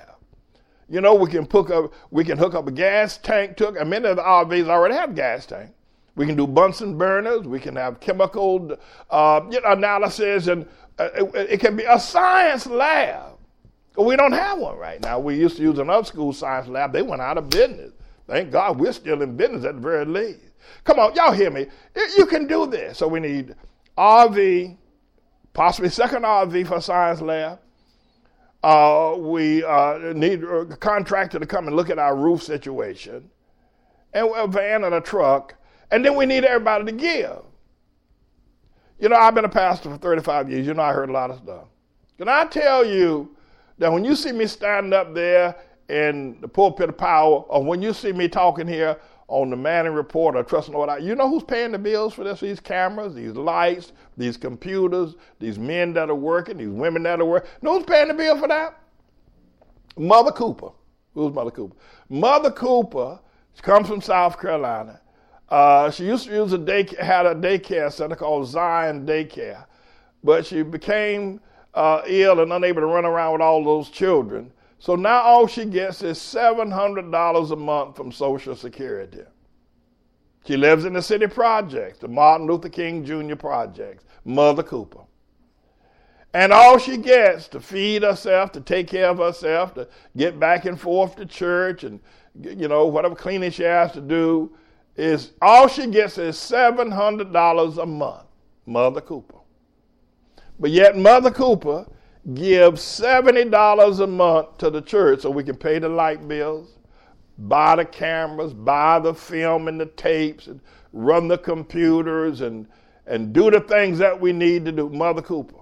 Now, you tell me, you tell me, how can you sit there and say you don't have anything to give when all Mother Cooper gets is $700 a month? Don't let the devil tell you to lie to God. I, you know, some of y'all ought to be really scared. If you have lied to God by saying, I can't do it or I'm not going to do it, and God knows in your heart the reason why you don't do it is because you are jealous or you're mad or you, you know, one thing, or you don't like my suits or something like that. Go back, even if you don't ever give anything to me, go back and, and, and repent and tell God you're sorry you did that. You lied to Him. Tell it, and, and there may be a time if you pray, God will show you that He gave you something to give to me, and you went and spent it on somebody else. And you want to get that right with God. You want to tell Him, I'm sorry, Lord, I'm sorry. I lied, Lord, I lied and I stole, and I didn't know you were looking at me. But the good Dr. Manning has come along and now he's teaching me to let me know I lied.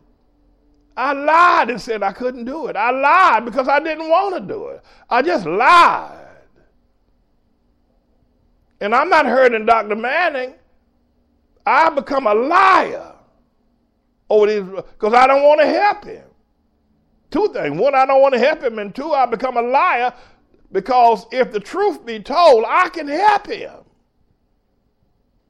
He has rebuked me and put me in my place. He ain't scared of me. Dr. Manning ain't scared of me or the horse I rode in on. So go ahead now. So what we need? Y'all got it right here. I'm, I'm gone. We need um, we need RV. Well, we'll get two. You know, I was to be, just Pastor me asked for two. Well, he asked for two. One for the students to roll around in and hold a classroom. The other for a science lab. Two RVs, right? We'll use a van and a truck, a pickup truck, so we can bring back materials, sheetrock and nails and boards and all that kind of stuff. They run around all the time doing that, tearing bu- bu- buckets of compound and paint and all that stuff. We do all the time. Grocery shopping, right? And then we're asked, maybe there's a contractor. Say, well, uh, uh, you're contracted in New Hampshire, you're in Wisconsin, someplace. You're going to come down here and you're to spend a few months down here to help us put a new roof on our building. Because we, we, we got, you know, we're trying to raise this million dollars. Now, some of y'all can give, you can just go, so Pastor, I, I don't have any of those things, but I'm to send you, I got some old watches and wedding bands and rings and, and, and a whole lot of stuff that, uh, well, I don't use it anymore. I don't even need it anymore. Just sitting there. And uh, I, I figured I can send it down there to you. I got a gold watch, you know. Uh, I, they gave it to me when I left my job. Uh, I, I, was on my job for 40 years. I don't even wear it anymore. I got a I got a new watch with a little more finger. This is gold. I don't even want, want that gold band and everything, but I'll send it to you. You might have some necklaces or some things like that. Uh, you know that you're just not using anymore. If you're not using it, put it to use for the Lord. You know I got these children down here. You know I do. You know I do. Right? All right. So I soon how soon can we get them RVs up in here? Boy, I'll tell you, if we get two RVs, we're going to dedicate them things to Jesus. And Lord have mercy, we're going to make the devil mad when we dedicate that science lab. Praise the Lord. All right, everybody, I'm James David Manning. I'm the Lord's servant. I'll be right back.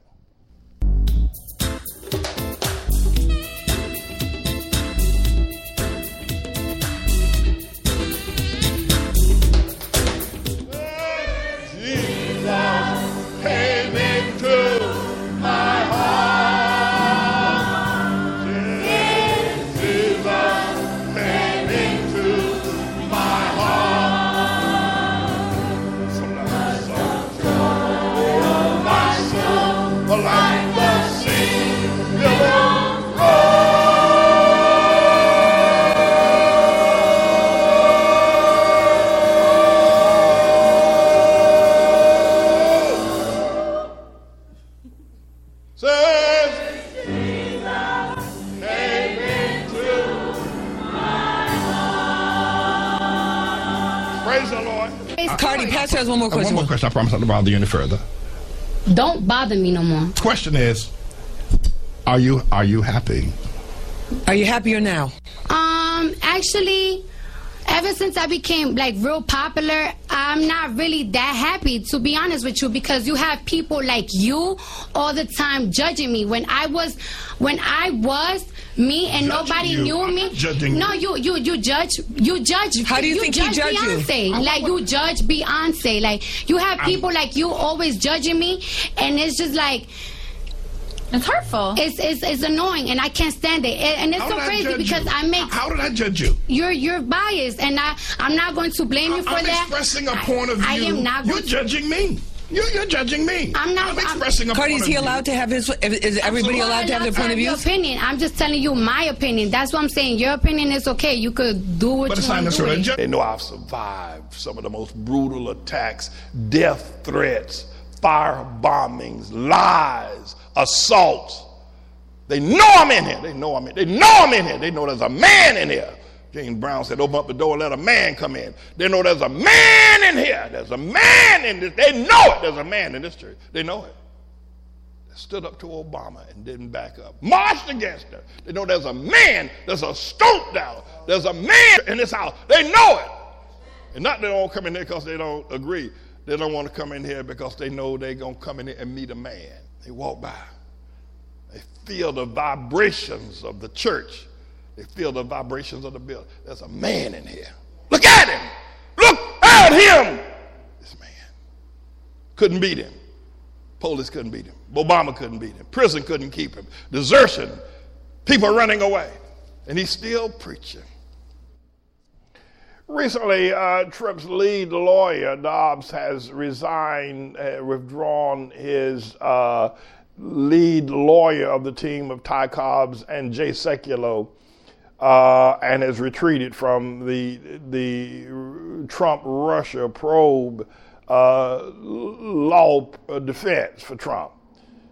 Trump then, before he did that, Trump had talked with a lawyer by the name of uh, diGenova uh, and his wife Victoria. I don't know whether she was coming on board or not, but diGenova has been on Fox News quite a bit, uh, and he is a kind of a you know lawyer that likes to run a lot of conspiracy theories. You know, he runs right into that conspiracy group. And uh, we understand that over the weekend that the the Geneva attorney, uh, or either he or both of them, made the decision that it was not going to be a match, and that he was not going to serve. So right now, Trump just has Ty Cobbs and Jay Sekulow facing some very piercing questions that Mueller has even given him a heads up on that demonstrates that Trump is looking more at the obstruction of justice. Uh, that he wants to know about the meeting uh, in Trump Tower on June 9th with Vespa and Don Jr. He wants to know about the compilation and composing of the letter on Air Force One coming back from the G20 summit. He wants to know about the firing of Comey and the firing of um, of uh, Flynn, Mike Flynn. Now, I'm not an attorney, but I've looked at these. I've taken some time to digest why is it uh, that Trump, that Mueller is going in this direction, and a lot of people are saying there is no collusion. But can I just say something to you, and I promise not to inflict myself upon you any further? Let's say, for instance, I'm Robert Mueller, right? And the one thing that Tribulation Trump has been doing is saying there is no collusion. He doesn't go anywhere near the no obstruction business. But he, and all of the people out there in the East, the Alex Jones, the Sean Hannity's, and the Jeanine Pirros, and all these people out there, the Trump supporters, no collusion, no collusion, right? Okay. But let's say, for instance, that you asked, you've already had people come in and been interviewed on the meeting at Trump Tower where uh, the Russian lawyer said, We've got some dirt on Hillary. And Don Jr. says, I love it, bring it in. And they had a meeting. Jared was there. I mean, it was like it was a trap. Everybody, Paul Manafort was there, Jared Kushner was there, uh, Steve Bannon was there. Uh, I mean, it was a trap. I'm sorry, Bannon was not there, pardon me. But everybody that's somebody that's big in the Trump organization, Don Jr. was there. And so we had them all at one time sticking their fingers in a pot that was going to trap, clamp, slap, uh, clam on them, trap them, right? I, I mean, it's like perfect.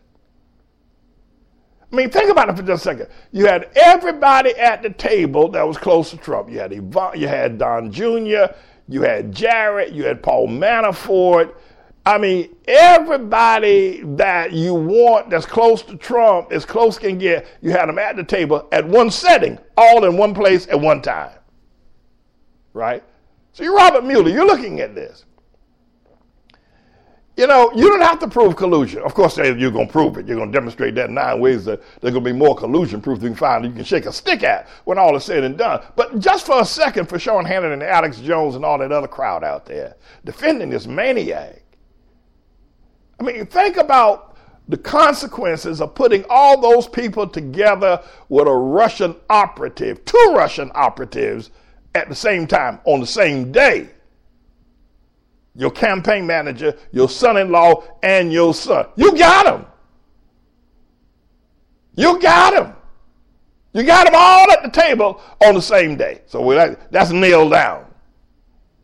And then, again, you're Robert Mueller, right? And then when the New York Times and others began to question about that meeting, of which Don Jr. Uh, and, and, and Jared and Manafort never confessed, on their, their foreign agents' uh, uh, requirement form for security clearance. They never told anybody about that meeting. Now that it's broken in the times and is new, and a letter is being sent and being composed by Tribulation Trump to throw people off the scent, to actually lie about the context of the meeting and who was there. And Trump composed a letter that even Hope Hicks said that, well, you know, if the emails are found, they're going to know this letter's a lie. That's a forgery. That is a lie to the FBI. But Hope Hicks said, no, they'll never find out. We'll, we won't bury those emails. But the emails were found. So you got those two things, right? Now, think about this for just a second. Think about uh, whether you like Trump or don't like him, whether you hate me or don't hate me. Uh, think about this. I mean, you got all of them sitting at the table at the same time.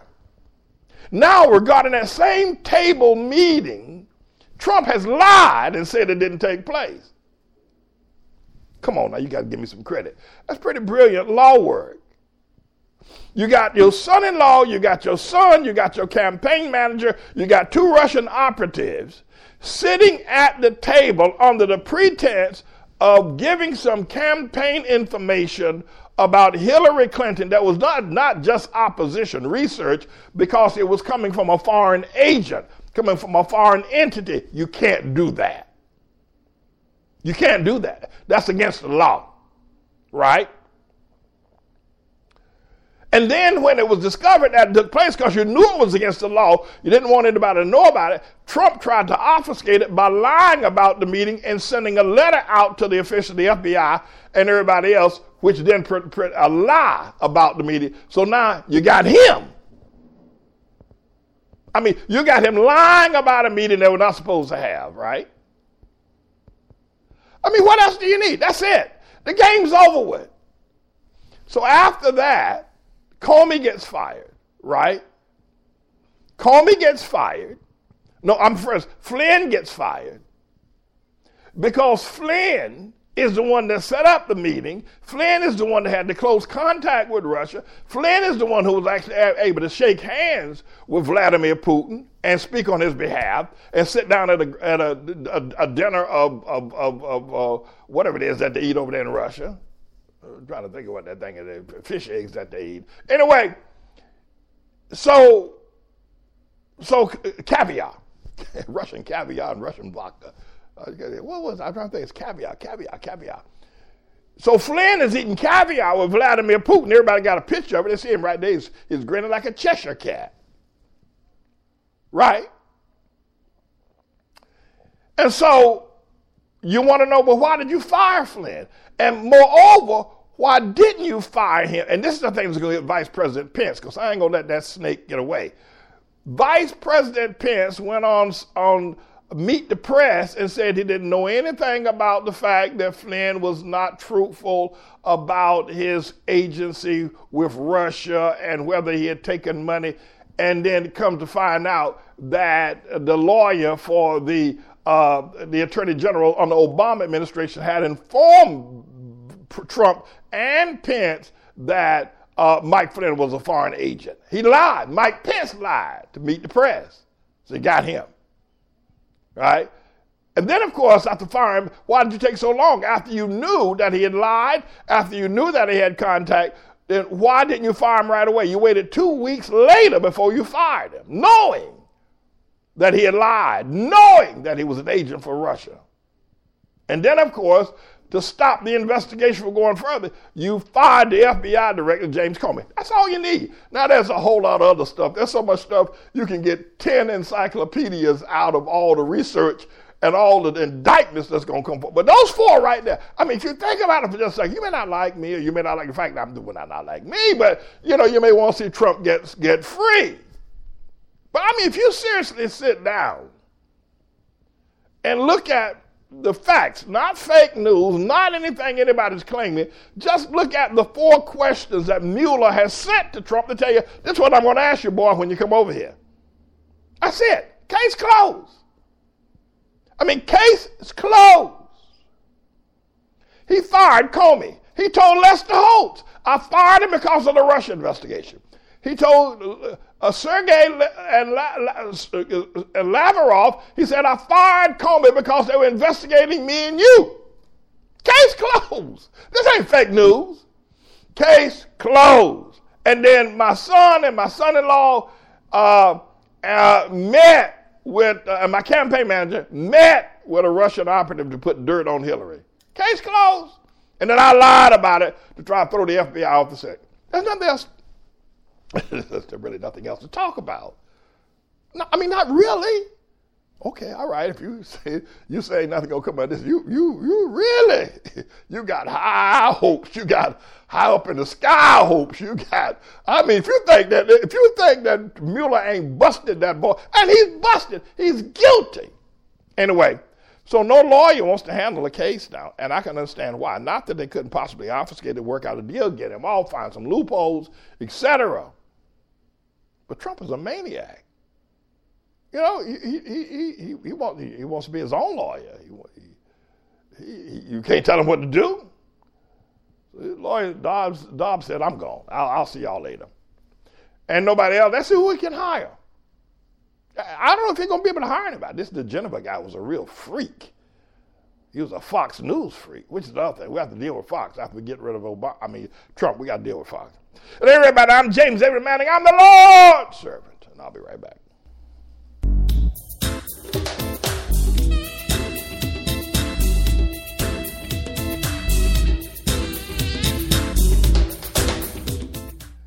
My friends, I want to invite you to our Easter worship service. The Holy Week will be ending, um, and uh, the 1st of April will be the Resurrection Day. Y'all refer to it as Easter, and I'll go ahead and talk your language for the time being. It is not a pagan holiday. It's respect of Jesus having been on the cross, crucified, laid in the grave for three days, got up on Sunday morning, honoring the Sabbath before he got up out the grave. It's going to happen this year on the 1st of April. Don't confuse it with April Fool's Day. and um, we want to invite you to two worship services on that day one at 7 o'clock in the morning and the other at 10 o'clock in the morning. And in between those two services, we're going to have a little light breakfast of some finger food and things that you can pick up some juices and cheese and smoked salmon and onions and that kind of thing just quickly you can eat. And then we'll go to the next worship. If at all possible, we're going to hold both of the worship services outdoors in our courtyard, if at all, if the weather permitting. Now, if it's a bit chilly, we're going to have to go inside, which we will do. But if we get a warm temperature above 60 degrees on those mornings, uh, we'll, we'll, we'll hold it on the outside. We're looking forward to holding it on the street and having a great time. But you're invited. There's going to be some, some powerful, joyous gospel singing. I mean, there's going to be at least 10, 12 gospel songs that's just going to really just set your soul on fire. And then, of course, I'm going to do some preaching as well. And most of the singing will take place at the 10 o'clock worship, but some will take place at the 7 o'clock worship as well. And prior to that, on Good Friday, we're going to have worship as well, and weather permitting, to have it on the outside in the courtyard. Uh, and we will start at 12 noon to 3 o'clock. We'll have seven preachers. And this year, the speakers are going to be all women that will be speaking the seven sayings from the cross. It'll be very exciting. We've had all women once before, maybe. I don't know, but we're definitely going to be doing it uh, on this coming Friday, um, this coming Good Friday, rather. So we're inviting you to come and be a part of it. Of course, our Palm Sunday worship service is coming up this week. Um, so we want to invite you to come. It's going to be April the 1st don't get fooled with April Fool's Day at 7 o'clock in the morning. And if possible, it's going to be on the street. There will be seating that we'll have on the street if we have. If not, the weather's cool. Of course, we've said that. We'll be inside. There's going to be joyous, soulful gospel singing like you've never heard before. And then there'll be some stomp down preaching by yours truly. That's at 7 o'clock and 10 o'clock on Easter Sunday. Amen. And then the Good Friday worship service. Live in the New York area, come on to the Good Friday, get Good Friday off. Be here by 12 noon because we start right on the dot with seven of the sayings from the cross. We'd love to have you come, participate, and be a part of it.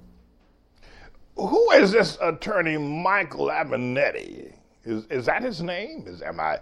Who is he?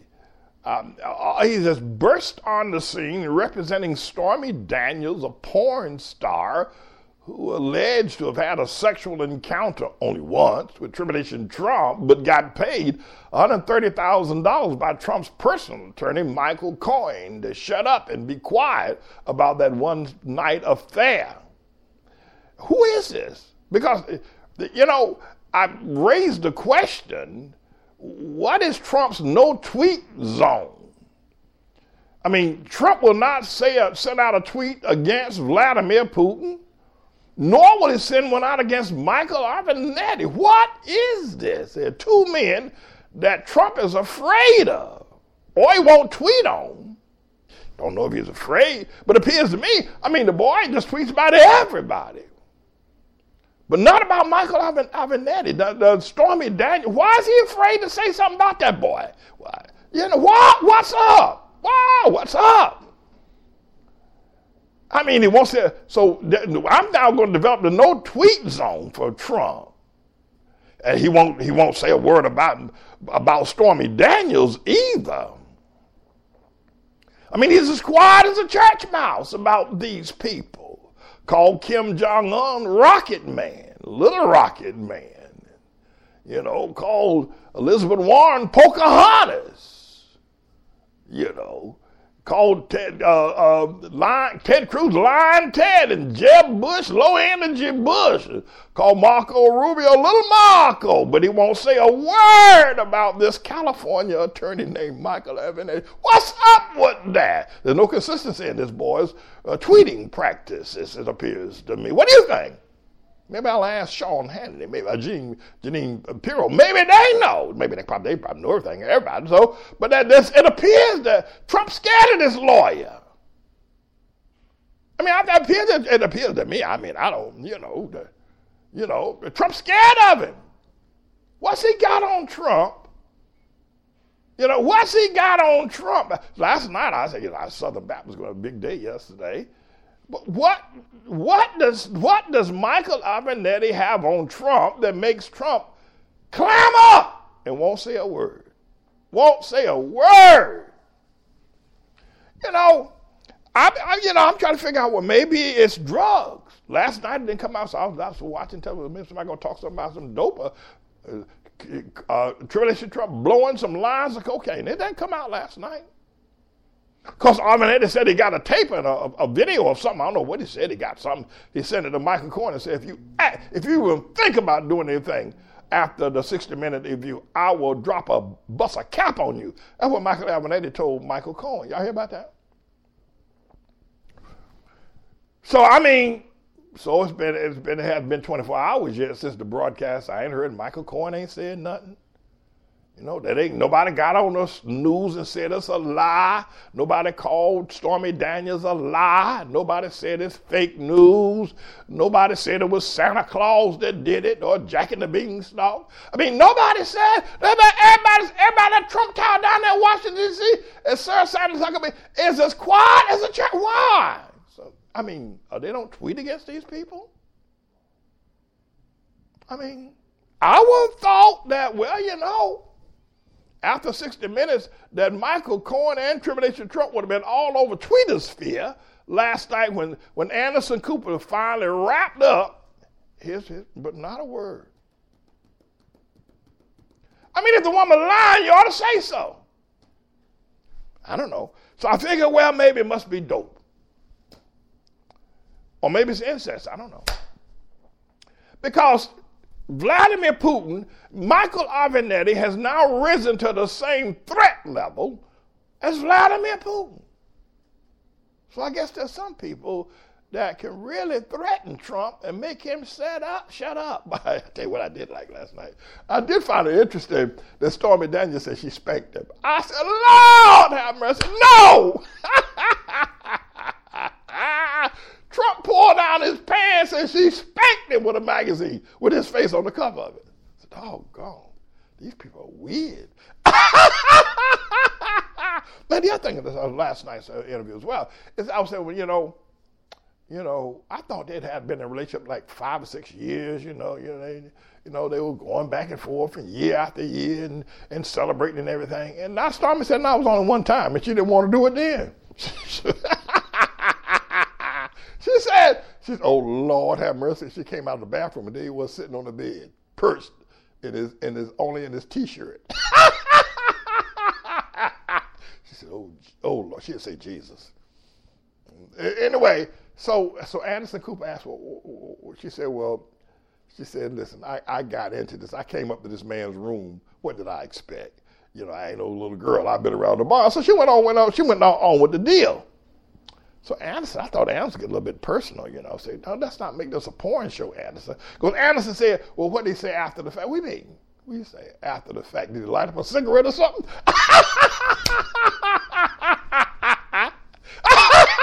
anyway, so, so she said, uh, I think she told Anderson, so doggone Anderson, why you ask those questions? She, Anderson, she told Anderson, she said, well, he said he, he, he, he liked her or something like that, right? And he gonna call her again. No, I see. I thought they had been man. The way they thought this thing. Oh, look at Stormy Daniels, Stormy Daniels, Stormy Daniels. Right? I thought that they'd been in a long time relationship for years. No, she said only one time, and he called her back for a second time, but she said she wasn't going for it. Then he asked her. And then Anderson asked. Her, he said, "Were you attracted to him?" She said, "No." I mean, she said it real quick, like you know, had it been a sister on Tyler Perry, she would have said, "Hell no."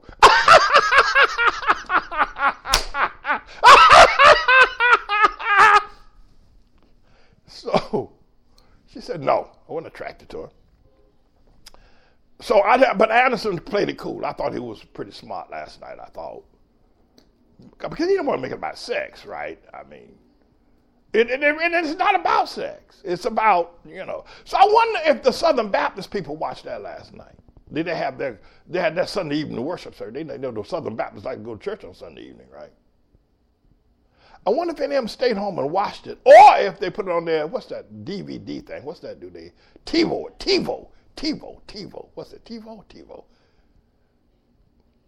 And they watched it later, like Robert Jeffress, for instance. I wonder if they watched it. I was preaching the other day, you know. And, and really, you know, these Southern Baptist people, man, they really believe that God sent Trump.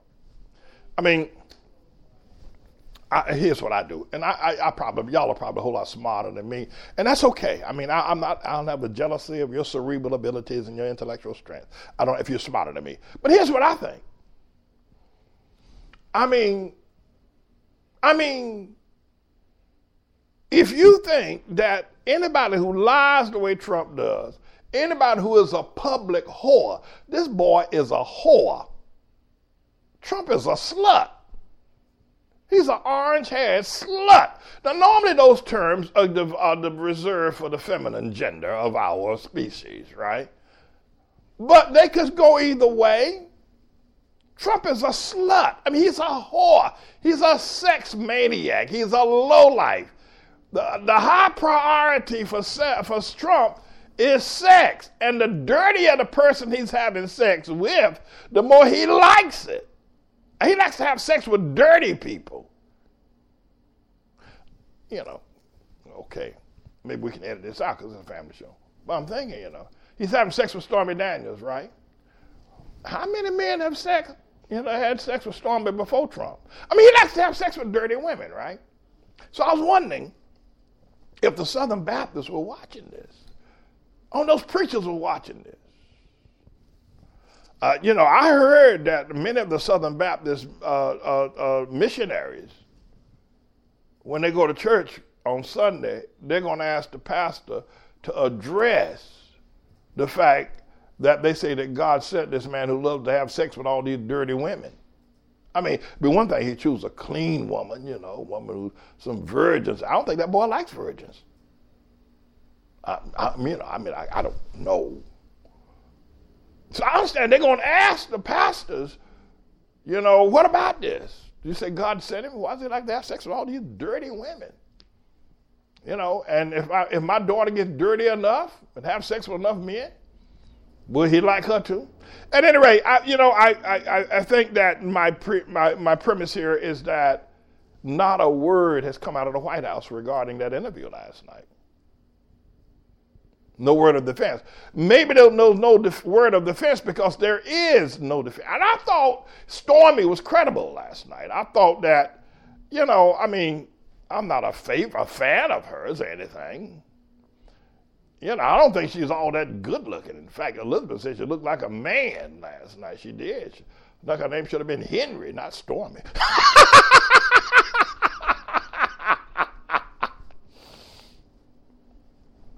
so, but she got those big old boobs. Boy, I'll tell you. But men can grow them too, you know. They can stick a needle in you, right? I know a doctor right here in New York. Because a lot of these men are running around here you know, these men. I, one day I saw this guy, uh, the sodomite up here in, in, uh, in uh, this Japheth guy up here in Harlem. When I saw him the next time, I saw he had on a Brazil, a bra. It's doggone. Anyway. Uh, listen, my friends, I you know we are so thankful for the opportunity to be able to bring. I want to invite y'all to come to our worship services. And uh, I've been telling people that um, we're to block you. We're to block these trolls for sure. I'm to get on the troll patrol. And because I'm tired of all these people coming on our broadcast and saying all these old ugly negative things. And, I, am and, and my question is that, you know, a lot of y'all, like Amy Schraffman, right, used to send us a gift every now and then. She's been with me for now for 10 years. Now she's a Trump supporter and a die-hard one and slamming everything. I'm going to block you, Amy. You better watch yourself, girl. I'll tell you that you better watch yourself. And then a whole lot of others that were with me when I was against Obama, they ain't leave me. They still. I wonder why they still with me. I mean, why? If you don't, th- if you think it's Trump is king and God and all that, and I'm slamming the way I'm slamming, and you ought to, you ought to disengage, so I don't have to block you. I'm gonna block you. And then I want to give anything. I ain't giving no preacher nothing. Look at all them night suits he got. I ain't giving him nothing. I will block you sit there and watch year after year. You know?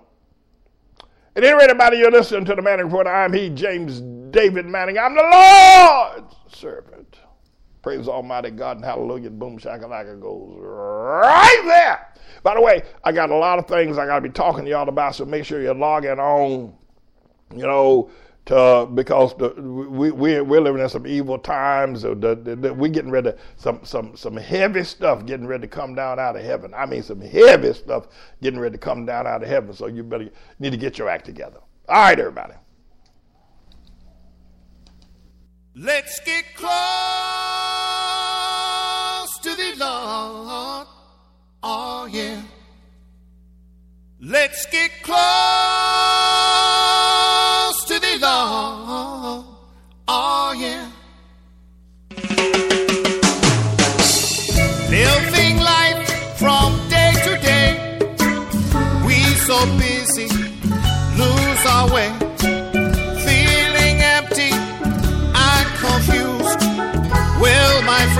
Just one thing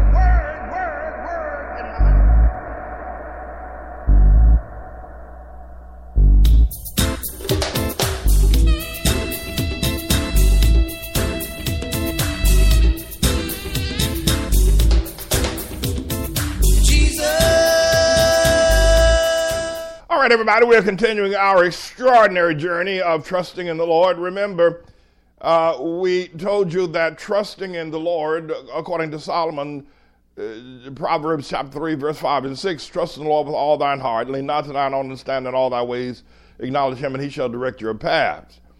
We have also discovered that trust is when you come to the Lord and give yourself completely over to him, and he can trust you with the plans for humanity. Now, there may be a lot of good people running around helping someone who has put their trust in the Lord, and that might be you. But those who put their trust in the Lord, Almighty God can trust them with the plans of humanity or with the keys to the kingdom, as he did with uh, the Apostle Peter in Matthew's Gospel, chapter 16, verse 19, where he gave him the keys to the kingdom. And uh, whatever he said on earth was the law, and whatever he said on whatever he said on earth, heaven said was the law. At any rate, we're continuing our teaching, and, and what I want to do uh, is I want you to look at a couple of things that we've been able to examine recently uh, with respect to Hamites and Canaanites. Now, I've noticed that a lot of, uh, well, not a lot of, but some Shemites who are the sons of Noah in the Jewish family uh, have accused me of attacking the Jews.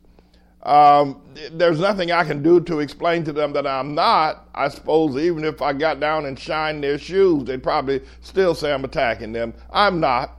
I'm just teaching the Word of God. I think many would say that Jesus attacks the Jews. That's not true.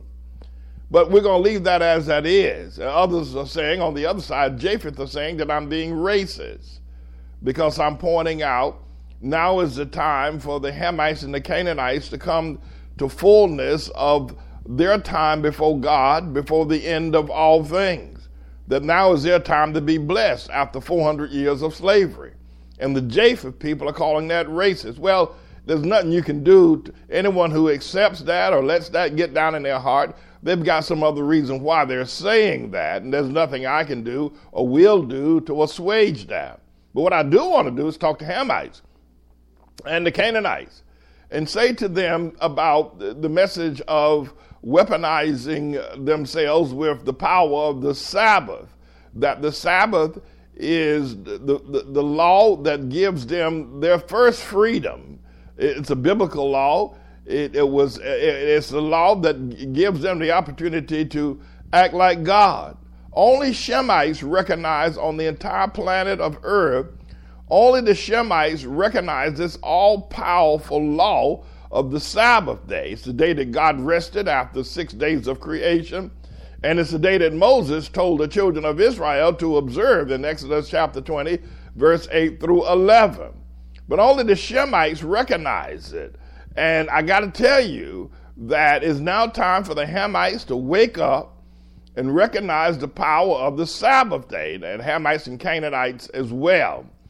And what I'd like to do is just point up now, because I know I've got a big hurdle, but I believe that Almighty God, His name is Jesus, will give me the strength to overcome the obstacles that lie ahead, and that we might be able to push forward of bringing the Hamite and Canaanite people into a brand new era of prosperity, a brand new era of health, a brand new era of world leadership.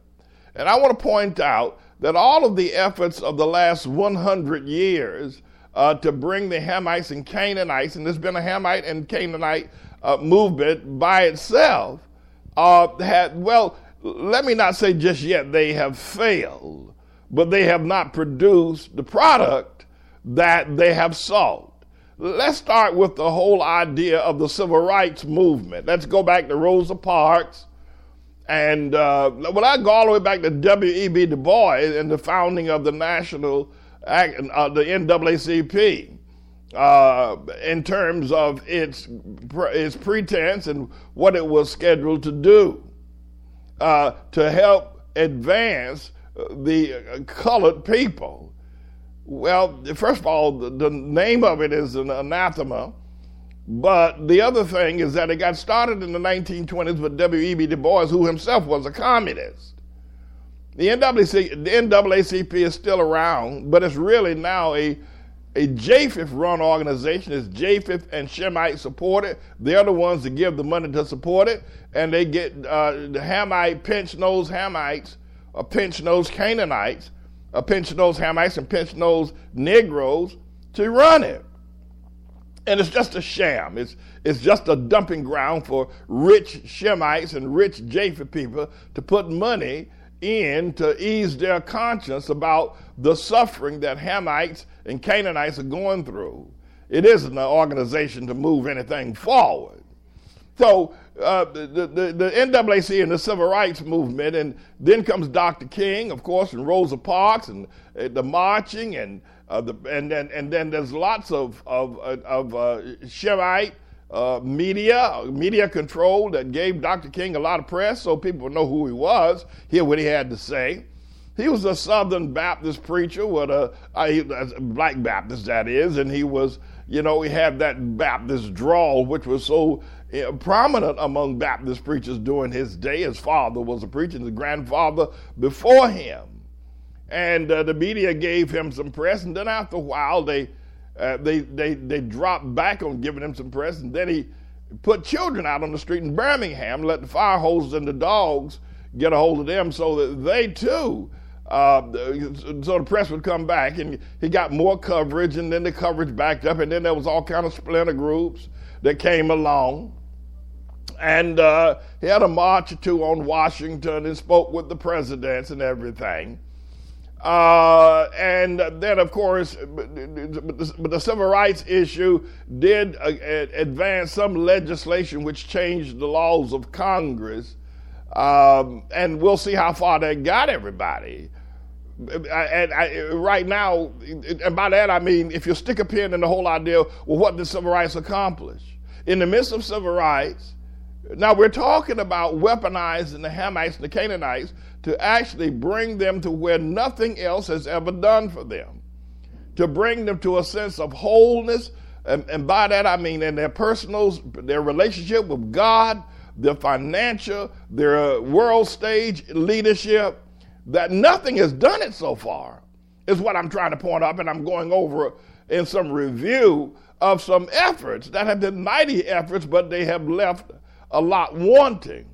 So then came Black Power with Stokely Carmichael and, you know, the Black Power movement, the Black Power Umgawa Black Power. That ran for a little while and then that petered out.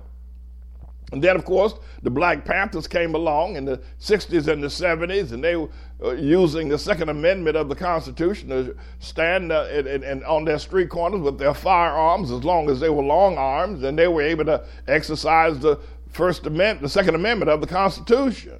Black Panthers. They read the Constitution. They, we can carry our arms and gave a little bit of a chill to people. Stokely Carmichael was Black Power, and Huey Newton uh, was with the, uh, the Black Panthers. And then, of course, then there was a lull in things, and Jesse Jackson comes along after the death of Dr. King, and he decides, well, let's call ourselves African Americans. We'll stop being Negroes, stop being colored. I think if we name ourselves African Americans, that's going to do the trick. So Jesse got out there. He got some press because he was Dr. King's lieutenant.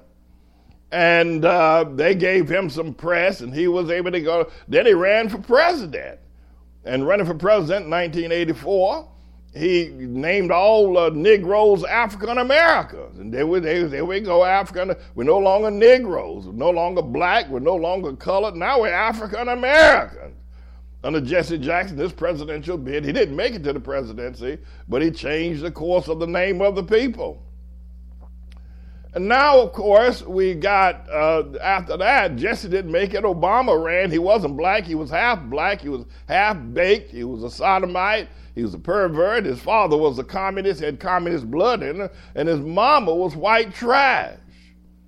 And yet, because they had been through so many folds and enclaves and periods and decades of lunacy, the Hamite people, they accepted him. They, they went through, because I mean, you know, back in the 1940s or 1950s, nobody would have accepted Obama. I mean, they wouldn't spit on him. Not a true black man, not a true Hamite, a true Canaanite, was known as a black man or a Negro. A true Negro would not have accepted Obama having a white mama in the 1940s and 50s and 60s. They would have done it, I can tell you. I lived in the 1960s. I knew the, know the mo- movement. I, you know, I went to a Black Panther Party meeting. You know, I, I, I watched the black Muslims stand on the corner with the, you know, with Muhammad Speaks. Ain't no way the that Negroes or black people would have accepted a half-baked piece of trash like Obama back in the 60s.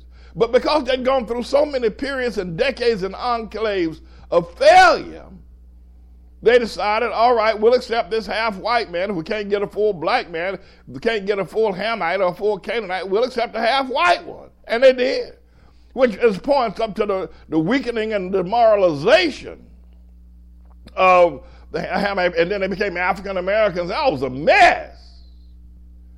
And then after Obama's trek, nothing happened. There was no love demonstrated. There was no uplift. There was no progress. I mean, absolutely none. Then comes Black Lives Matter. I think you get the idea. All of this blackness, all of these movements, and still young black men are being shot down in the street. Still, the, the ghettos of America become more ghettoized. Still, there's no real place in humanity of world leadership for the African American, the Negro, the black, or the colored man. After all of these movements. So one would, and a black president. So one would have to then turn around and, and at least ask the question whether or not you want to, to hear me or not. You ought to be at least open minded enough and objective enough to look at the progress of what the labels black or African has gotten you and where it's gotten you to. Are you better off? Are you do are, are, are black men better fathers? I mean, are they better providers? Do they own their community? Do they run their businesses? Do they own the enterprise? Are they on the world stage? Are they major manufacturers? Are they major movers and shakers in everything except or anything except rap or sports? I mean, when I come to you, and I'm going to keep coming at you, I'm not going to stop. When I come to you, you have to eh, observe these things. Now, let me go back and speak to Shem again. You know, the Shem, the Jews, are now under some uh, spell that teaching one to honor being a Hamite and a Canaanite and honor the Sabbath day, or and what Jesus has said that Jerusalem is no longer a holy city, but it's a, it's a cesspool like Sodom and Egypt. Or that the synagogue of Satan, the people who say they're Jews but are not, that somehow or another that's attacking the Jews. And they want to run off. They want to run off. Uh, but that, that, that you, it, you, you can only preach the word of God that they like, but you can't preach the one word, the word that Jesus like. So I want to deal with that. And then you got Japheth, who is insecure as a man with diarrhea that he can't control, sitting up in a major audience with no bathrooms nearby, and he's got diarrhea. That's how Japheth is acting now that I'm preaching about Hamites and Canaanites weaponizing under the Sabbath day and unifying. That is it, that it is indeed the only weapon that can and will deliver Black Power didn't do it. Black Panthers didn't do it. Black Lives Matter won't do it. Black President didn't do it. Being African American didn't do it. Being Negro, being color, civil rights, it has all failed. So at the very least, all of y'all, Jew, Gentile, and, and, and Hamite, all just sit down and listen. We're running around here using the teachings that have failed Listen to me. Especially the Hamites and the Canaanites. Now, you know, the other thing I think is very important is that you ought to not let these swine dancing preachers, you ought not to let them who have no anointing, and, and this is for Japheth as well, and for Shem. I can tell you this if you go into a Jewish synagogue or whatever it is they do today, there ain't no revelation in there. There's no spirit there. There's no anointing. In hell, Benjamin Netanyahu is going to jail, just like Tribulation Trump is going to jail. You know, they're not of God. You sit down in these Southern Baptist churches and there ain't no anointing in there. The preacher is depending on the choir and the orchestra. He's got kettle drums in there. He's got all kinds of light shows going on because he doesn't have a word from the Lord. Doesn't have a new message. You haven't heard that preacher in the Southern Baptist Church give a revelation, a message, or anointed word of God in years. It's as dead as a doorknob, though the place is packed with people.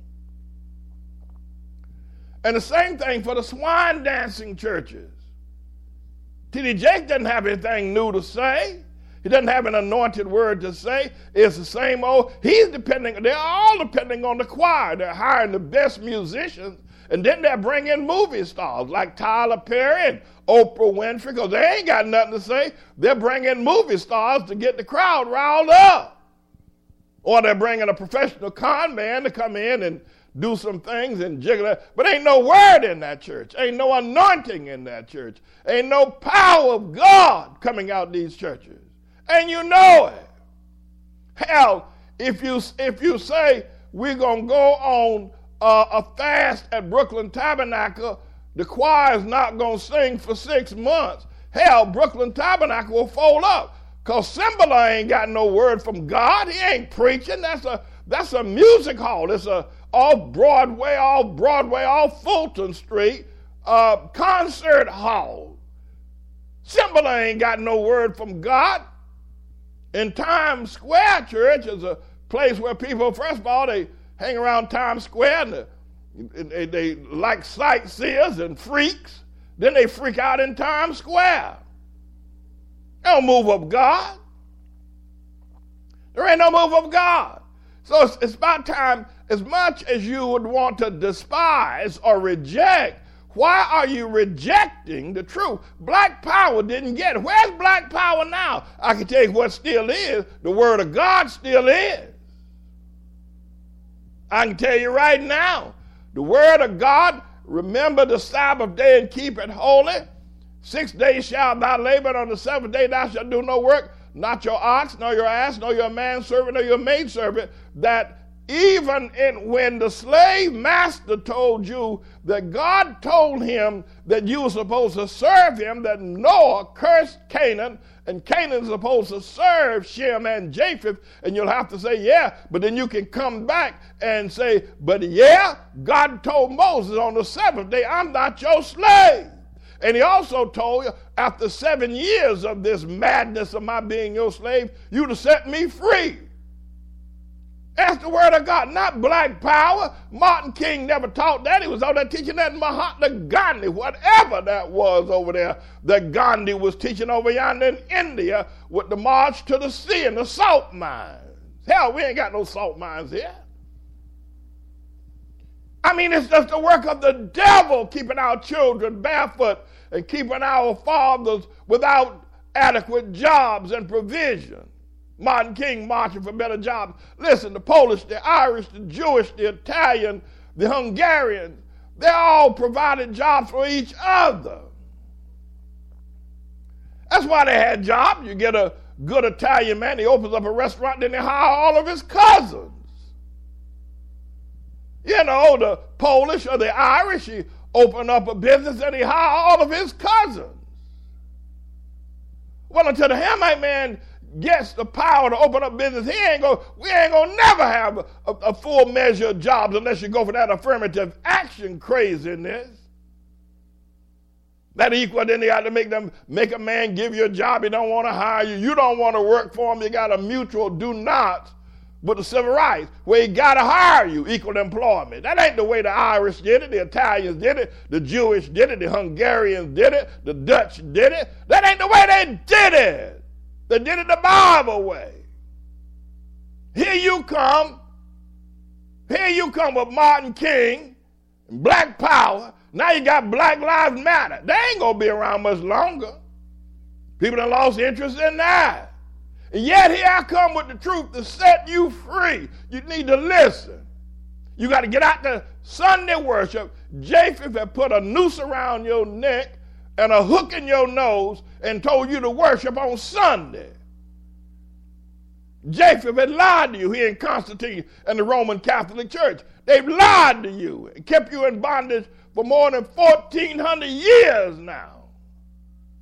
At least over in Africa, before they came with the slave ships, the Muslims were teaching y'all to worship on Saturday, on the Sabbath day. You need to listen to me. Told y'all last week to go out there and make sure in the next 40 days you convert at least one person to Sabbath work. First of all, you convert. Now you listen to listen to me. You need to hear what thus saith the Lord God Almighty, the word of God. You got to get out these, take that noose off your neck and that hook out your nose and become a Sabbath, weaponized. The Canaanites and the Hamites here in America and in Africa and around the world, weaponized. How you weaponize? With the weapon that will truly set you free. I mean, you can't argue that you're free now. You lost your neighborhoods, community, you're giving up Harlem, selling out your churches. You let your sons rap and cuss out their mamas and their sisters. I mean, you run around here. The men of the 1940s and the 1950s would have been ashamed of people like Al Sharpton, would have been ashamed of Charles Rangel, would have been ashamed of people voting for a half baked white woman's son named Barack Obama. They would have run you out of town on a rail. Here y'all running around here, Jay Z and Beyonce, talking about vote for Obama. They would have run you out of town on a rail when men were men. Then you run around here, and let Jesse Jackson tell you African American. What the hell is that? No, God has sent the word. I'm his messenger. And you're not going to stop me. And we're going to succeed. You're going to finally get down on your knees and say, I need to hear Dr. Manning. Well, I know it ain't going to be easy. Well, it never was. It never has been. Your friends are not going to accept you. You're going to have trouble and struggle and trial. But at least you'll be marching to victory. Where you going now? Living hand to mouth? Ain't no Holy Ghost in your church? You got to make a lot of noise, jump up and down, hope the choir can sing, hope the choir can bring some sort of spirit in there because there ain't no revelation, ain't no word up in there. Yeah, listen to Dr. Manning, God's messenger. Got a word to set you free, not from the U.S. Constitution, but from the Word of God, the Sabbath day. And every Canaanite we will not rest. Every Canaanite you know and every Hamite you know converts and honors the Sabbath day. We ain't working on the Sabbath day. We're going to honor. We're going to worship on the Sabbath day. Y'all can do what you want to do on Sunday, but no. You need to listen to the Lord's servant. Ain't to make you look bad. You run around here following that sodomite T.D. Jakes. They're trying to build a big church like his. Unless you're willing to lie and steal and connive like Eddie Long and, and Creflo, Creflo Dollar and sell out, you ain't to get no big church. You need to listen to the word. There's a word that says that the Broadway is where all them people sit up in the Southern Baptist churches. Look at them Southern Baptist churches. They're as full as they can get. They're running three and four worship services on Sunday morning between 8 o'clock and 12 o'clock. They have four worship services, 5,000 people in each one of them. And still there ain't no word. Then they worship. They're as blind as bats up in there worshiping Tribulation Trump with 20,000 members coming. You can see that yourself. And then you need to stand up. That these Jews run around here because I preach the word of God. Now all of a sudden I'm attacking the Jew. No, I'm preaching the word. If you let, if it's an attack, then let the shoe fit. But no, I'm going to preach Jesus. I'm going to preach what I've always done. I'm going to preach God's word. And Japheth is jealous. He's hoping to hell Japheth going to spend money. He going to troll me. He gonna stop me. He gonna get Mark Zuckerberg to shut down my Facebook page and, and Google to shut down YouTube. Cause he knows if enough of y'all out there hear me, Mark Zuckerberg gonna be in trouble. Bill Gates gonna be in trouble. He know if y'all ever listen to me and line up between the and weaponize uh, the Hamites and Canaanites with the Sabbath day, all the way down there in Guyana, up in Aruba, St. Lucia, Dominica, all the way up in St. Kitts, up in uh, Puerto Rico, even in Cuba and everywhere else in between, and all over the Hamite and Canaanite slave uh, America. He knows if you ever wake up, he's gone. You can see how he's running now. He's running from the Mexicans. Look how Japheth is running from the Mexicans and running from the Muslims. He's scared as hell. He want to build a wall but they ain't scared of you. Japheth is scared as hell. He wants to build a wall to stop the Mexicans and want to cut down the airlines and stop the Muslims. He's scared of y'all, Japheth. He's scared as hell. Well, he ain't scared of the Hamites, the Canaanites, but he's scared of the Mexicans, the Muslims. He's scared. If you ever wake up, that boy gonna have constant diarrhea.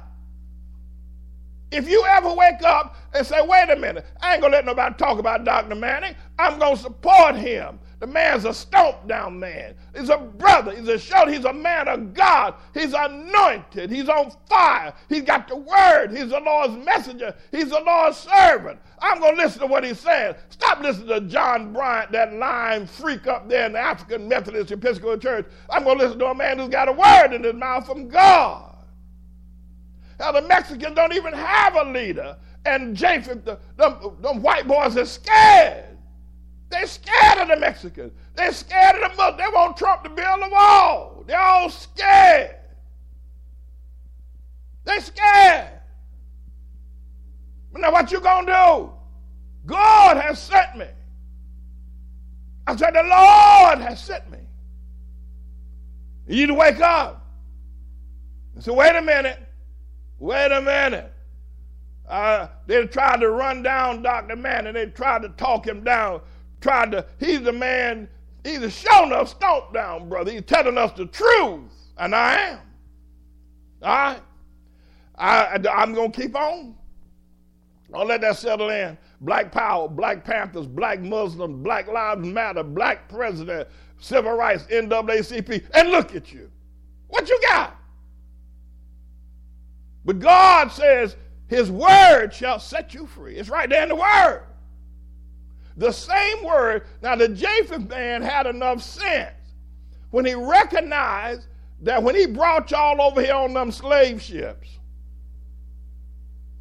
that to keep you down, he had to put out the Bible. He could not pull out the fact that he was white and say white power. He could not pull out his hoods and his robes and say Ku Klux Klan to keep y'all in power and, and, and slavery, he knew that that wouldn't get it. That boy, that Japheth boy, that plantation owner, that slave man, that Thomas Jefferson, they went and got the Bible and showed your nappy head in the Bible where God said that you're supposed to serve him. Where God said you're supposed to serve Japheth, you're supposed to serve Shem, and that quieted you down. That's right. Ask Nat Turner. He went and got the Bible and showed you why you're supposed to be slaves. What you gonna do after that? Because you believe God. So you sat down and went back to the cotton field. Went back to the cabin and shut your mouth. Because the white man showed you in the Bible you're supposed to be a slave. And you shut up and sat down. Well, I'm showing you in the Bible where you're supposed to be free. And yet you're running around here with T.D. Jakes and Creflo Dollar talking about a big church and a mega church and running around behind this half white, half baked piece of trash called Obama or the Black Panther or the Black Muslims or the African American Jesse Jackson. and none of them is showing you the Bible. I'm showing you the same Bible that the white man used to keep you in slavery. I'm showing you the word of God that would take you out. It's called a Sabbath day. And then you got an attitude at me. Go listen to them. I'm the Lord's servant. The same word, the same Bible that kept you in slavery for 400 years. That same Bible is the only way you're going to get out. Black power, black president, civil rights, affirmative action. You must be crazy as hell. Some of y'all are. So now here, you need to go and say, all right, gonna be rough because man, my people crazy, Lord. They worship that white man. They whatever he said, they go for it. But I'm gonna step out there and line up with Dr. Manning. I'm gonna line up with him, and I ain't gonna be afraid of how they persecute me, what they do to me, how they talk about me, the way they talk about him. But I see God is still with him. I believe that God will set me, and I'm gonna tell everybody in my family, you we gonna do Sabbath day. We ain't doing this old, old this old Catholic Sunday stuff, old Catholic Roman Catholic. We ain't doing that we ain't cursing, we ain't doing that no more. We're gonna do what God said. We're gonna be free. We'll spread out throughout all of the islands down there. All of Hamite America is where we're gonna do it. Yes, sir. Now I'll be back to talk to you more. I got a whole lot of things that we got to talk about. But go ahead now. Remember, were it not for the Bible, you never would have been slaves. And the only thing that's going to set you free is the Word of God. Not Martin Luther King, not Obama, not Jesse Jackson. The Bible is the only way that white man kept you in slavery to Japheth. That's the only way he kept you in. And the only way you're going to get out is through the same Bible, through the same Word of God. I'm the Lord's servant. All right? Get out there now. First, Make the commitment you ain't stepping up in nobody's building on a Sunday no more. And you're going to tell you, as for you and your house, y'all going to Sabbath the Lord. Me, I'm James David Manning, everybody. I'm the Lord's servant. My friends, I want to invite you to our Easter worship service. The Holy Week will be ending, um, and the 1st of April will be the Resurrection Day. Y'all refer to it as Easter, and I'll go ahead and talk your language for the time being. It is not a pagan holiday. It's respect of Jesus having been on the cross, crucified, laid in the grave for three days, got up on Sunday morning, honoring the Sabbath before he got up out of the grave. It's going to happen this year on the 1st of April. Don't confuse it with April Fool's Day. and um, we want to invite you to two worship services on that day. One at 7 o'clock in the morning, and the other at 10 o'clock in the morning. And in between those two services, we're going to have a little light breakfast of some finger food and things that you can pick up some juices and cheese and smoked salmon and onions and that kind of thing just quickly you can eat. And then we're going to the next worship. If at all possible, we're going to hold both of the worship services outdoors in our courtyard, if at all, if the weather permitting. Now, if it's a bit chilly, we're going to have to go inside, which we will do. But if we get a warm temperature above 60 degrees on those mornings, uh, we'll, we'll, we'll hold it on the outside. We're looking forward to holding it on the street and having a great time. But you're invited. There's going to be some, some powerful, joyous gospel singing. I mean, there's going to be at least 10, 12 gospel songs that's just going to really just set your soul on fire. And then, of course, I'm going to do some preaching as well. And most of the singing will take place at the 10 o'clock worship, but some will take place at the 7 o'clock worship as well. And prior to that, on Good Friday, we're going to have worship as well, and weather permitting, we're going to have it on the outside in the courtyard. Uh, and we will start at 12 noon to 3 o'clock. We'll have seven preachers. And this year, the speakers are going to be all women that will be speaking the seven sayings from the cross. It'll be very exciting. Or we've had all women once before, maybe. I don't know, but we're definitely going to be doing it uh, on this coming Friday, um, this coming Good Friday, rather. So we're inviting you to come and be a part of it. Of course, our Palm Sunday worship service is coming up this week. Um, so we want to invite you to come. It's going to be April the 1st don't get fooled with April Fool's Day at 7 o'clock in the morning. And if possible, it's going to be on the street. There will be seating that we'll have on the street if we have. If not, the weather's cool. Of course, we've said that. We'll be inside. There's going to be joyous, soulful gospel singing like you've never heard before. And then there'll be some stomp down preaching by yours truly. That's at 7 o'clock and 10 o'clock on Easter Sunday. Amen. And then the Good Friday worship service. Live in the New York area, come on to the Good Friday, get Good Friday off. Be here by 12 noon because we start right on the dot with seven of the sayings from the cross. We'd love to have you come, participate, and be a part of it. I want to bow my knee once again and I want to recount the event of the flames outside of our church.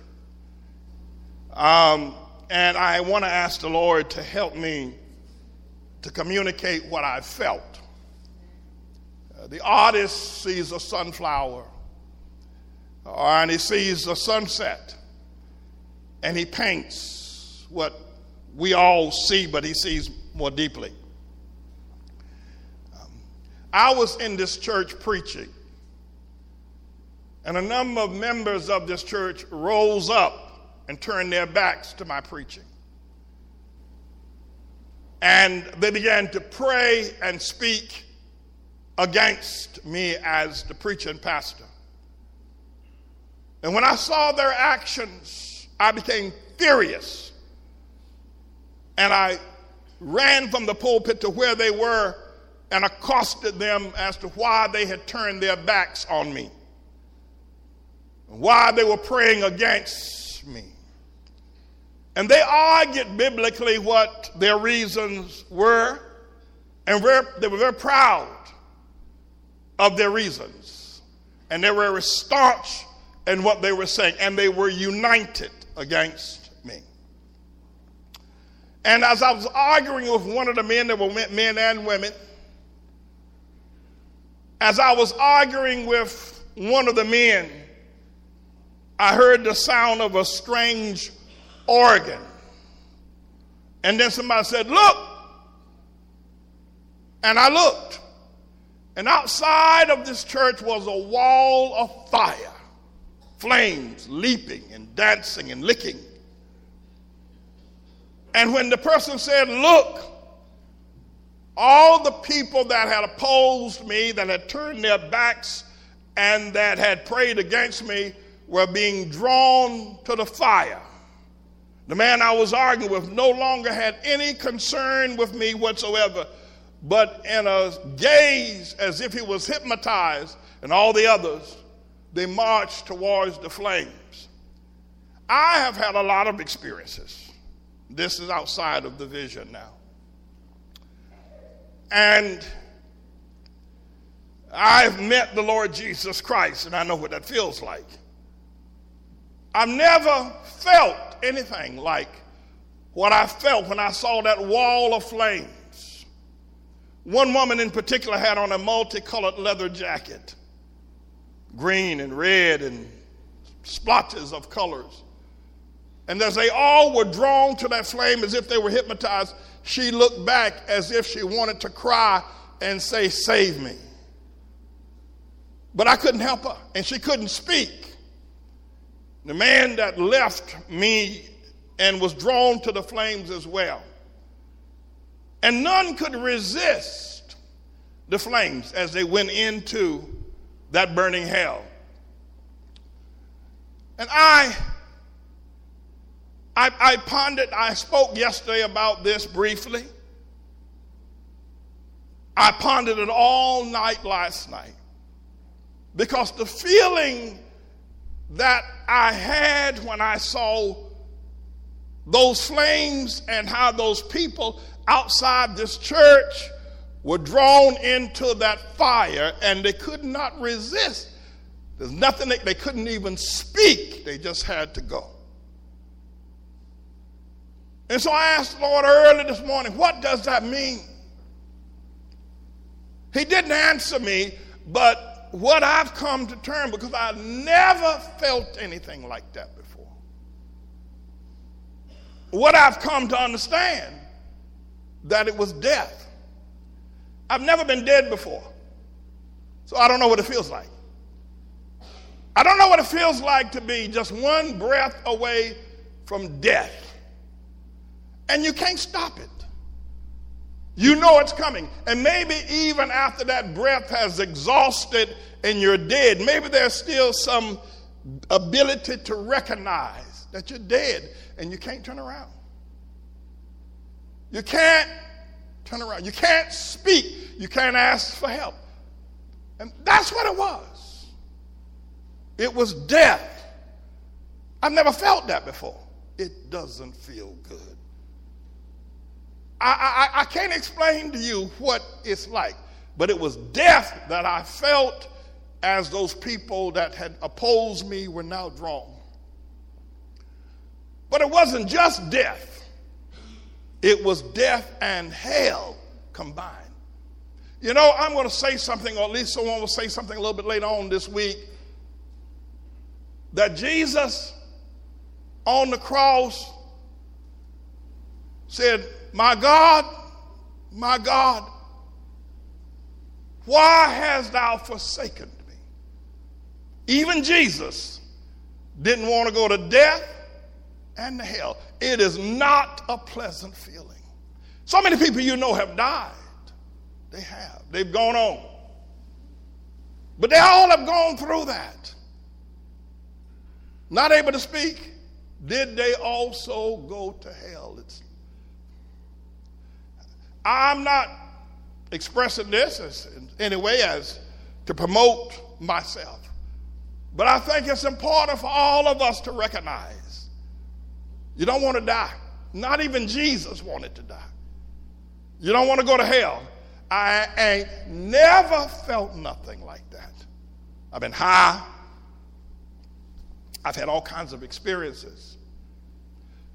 So I, I, thought that I would share that once again, thinking perchance I was not as clear as I could have been when first sharing it. My friends, you don't want to die. Not without Christ.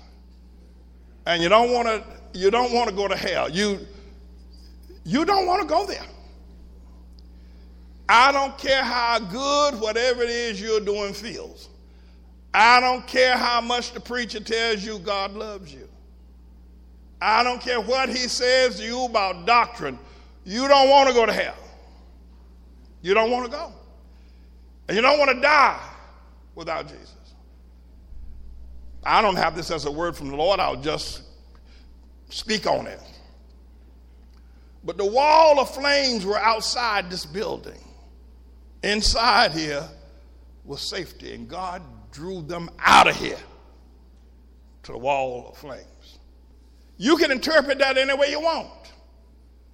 You can say that your children going to the Baptist church is okay. They're in the wall of flames. You can do anything you want. Those that march against us. Or you can get in a hurry and tell people they don't want to die. I'm telling you, you don't want that. But when it happens, there's nothing you do. You can't speak. You can't call for help. Once it happens, you'll never want to go there. And I have a sense of urgency, church, that we're living in. We're living in a times that's unspeakable. When I look at what they've done to my friend Dr. Bryan at the Legree Baptist Church, over there on 125th Street. He preached in this pulpit. Dr. Latson. What devil has taken hold of these people? What devil has taken hold of them? What devil has taken hold? What? What devil has caused them to be as they are? I sent a note out this morning that Tribulation Trump is a public whore. A fellow wrote back to me that he's God's man for the hour. What devils? What devils? Have you ever seen or heard anything like this? What devils? It's safety in here. It's safe in here. The fire is out there. There's death and hell out there. There's life in here. I want to, I want to share that because I thought perchance I failed you somehow yesterday and I didn't fully explain. I want to, my, my friends, I, I need to let you know that I have a word in my mouth from Almighty God. It's a word never spoken by men nor angels until God Almighty spoke it unto me.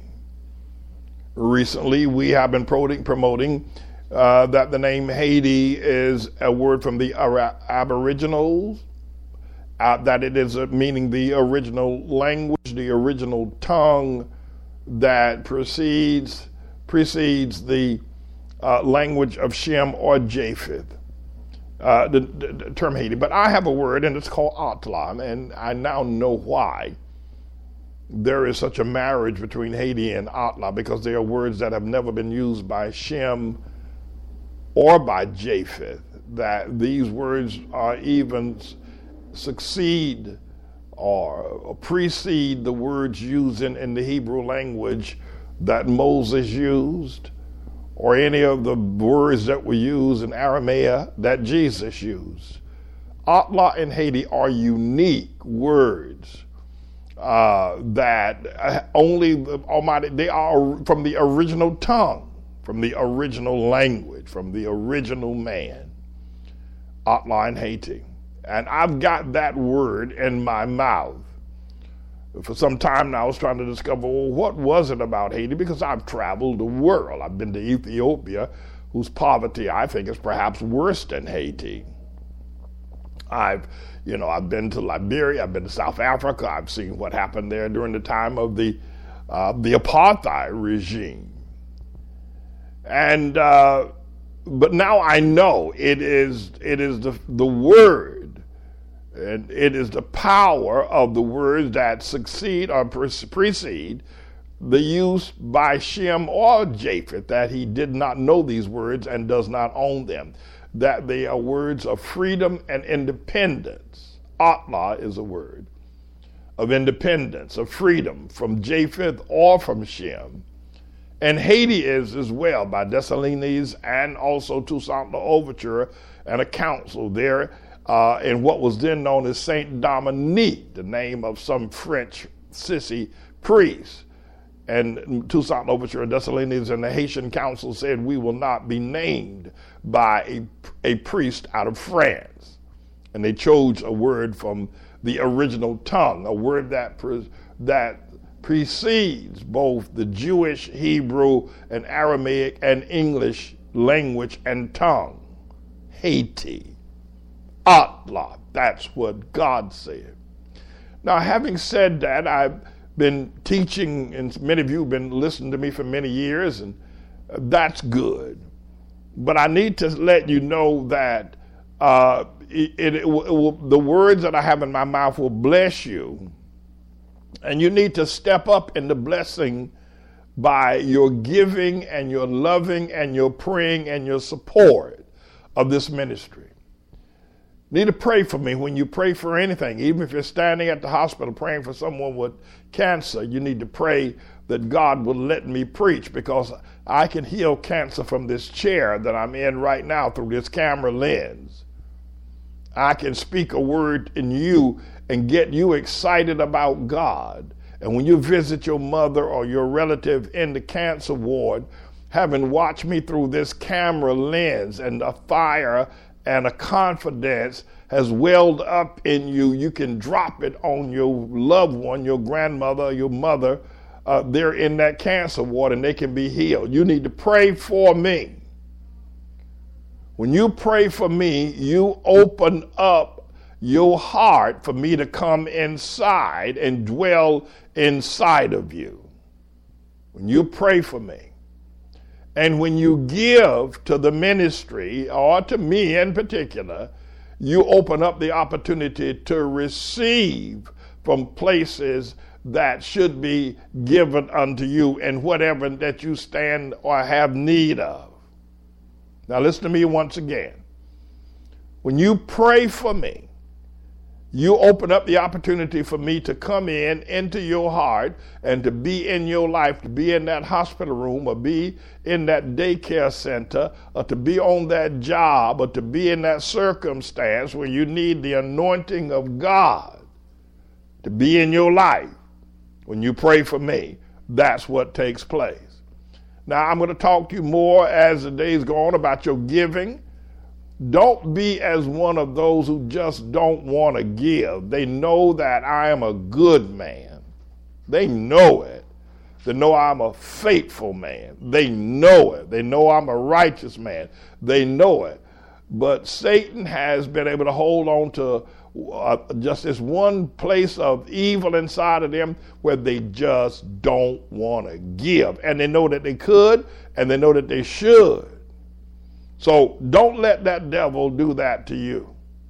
Give, and God will give you anointings and powers that you can go into circumstances and be victorious. Don't let the devil deceive you. I'm the Lord's servant. I'm, I'm here to speak a word into your life so you can speak a word into the life of those around you. Praise Almighty God. You know how to give go online. Don't let that devil tell you not to give to this ministry or that you can't. Don't lie. Don't you lie to God. Don't lie to God and tell God you can't do it. Don't lie to God. Don't let the devil tell you to lie to God and say that you can't. Don't let the devil tell you to lie to God. Give because you know you can.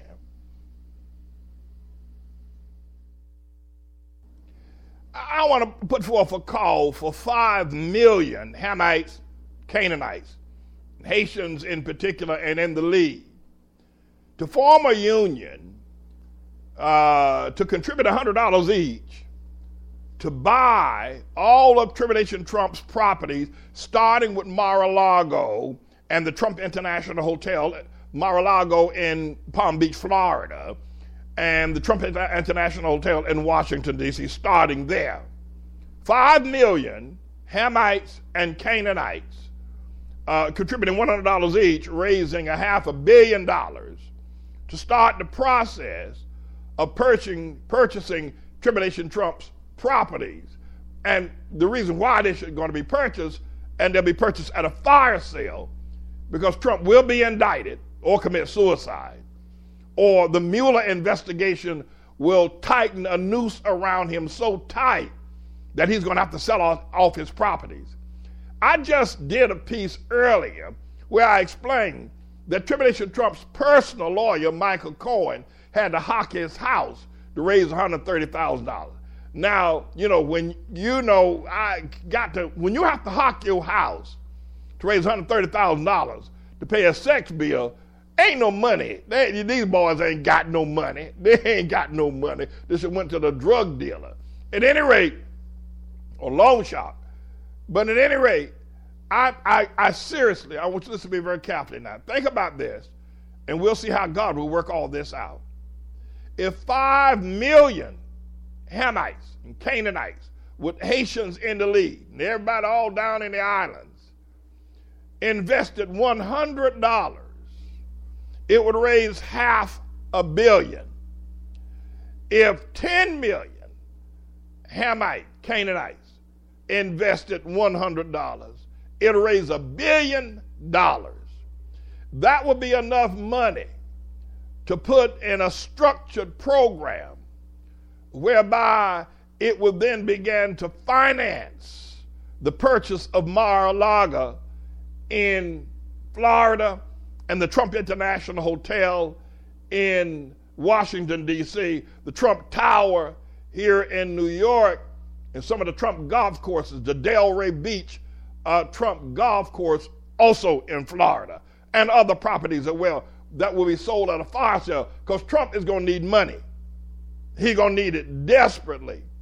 So I would think that if, if those of you out there would hear me, and we can find some people that are credible financial people whose hearts are in the right place, that are either Ham, Ham, Hamite or Canaanite, whose hearts are in the right place, but they have great financial expertise.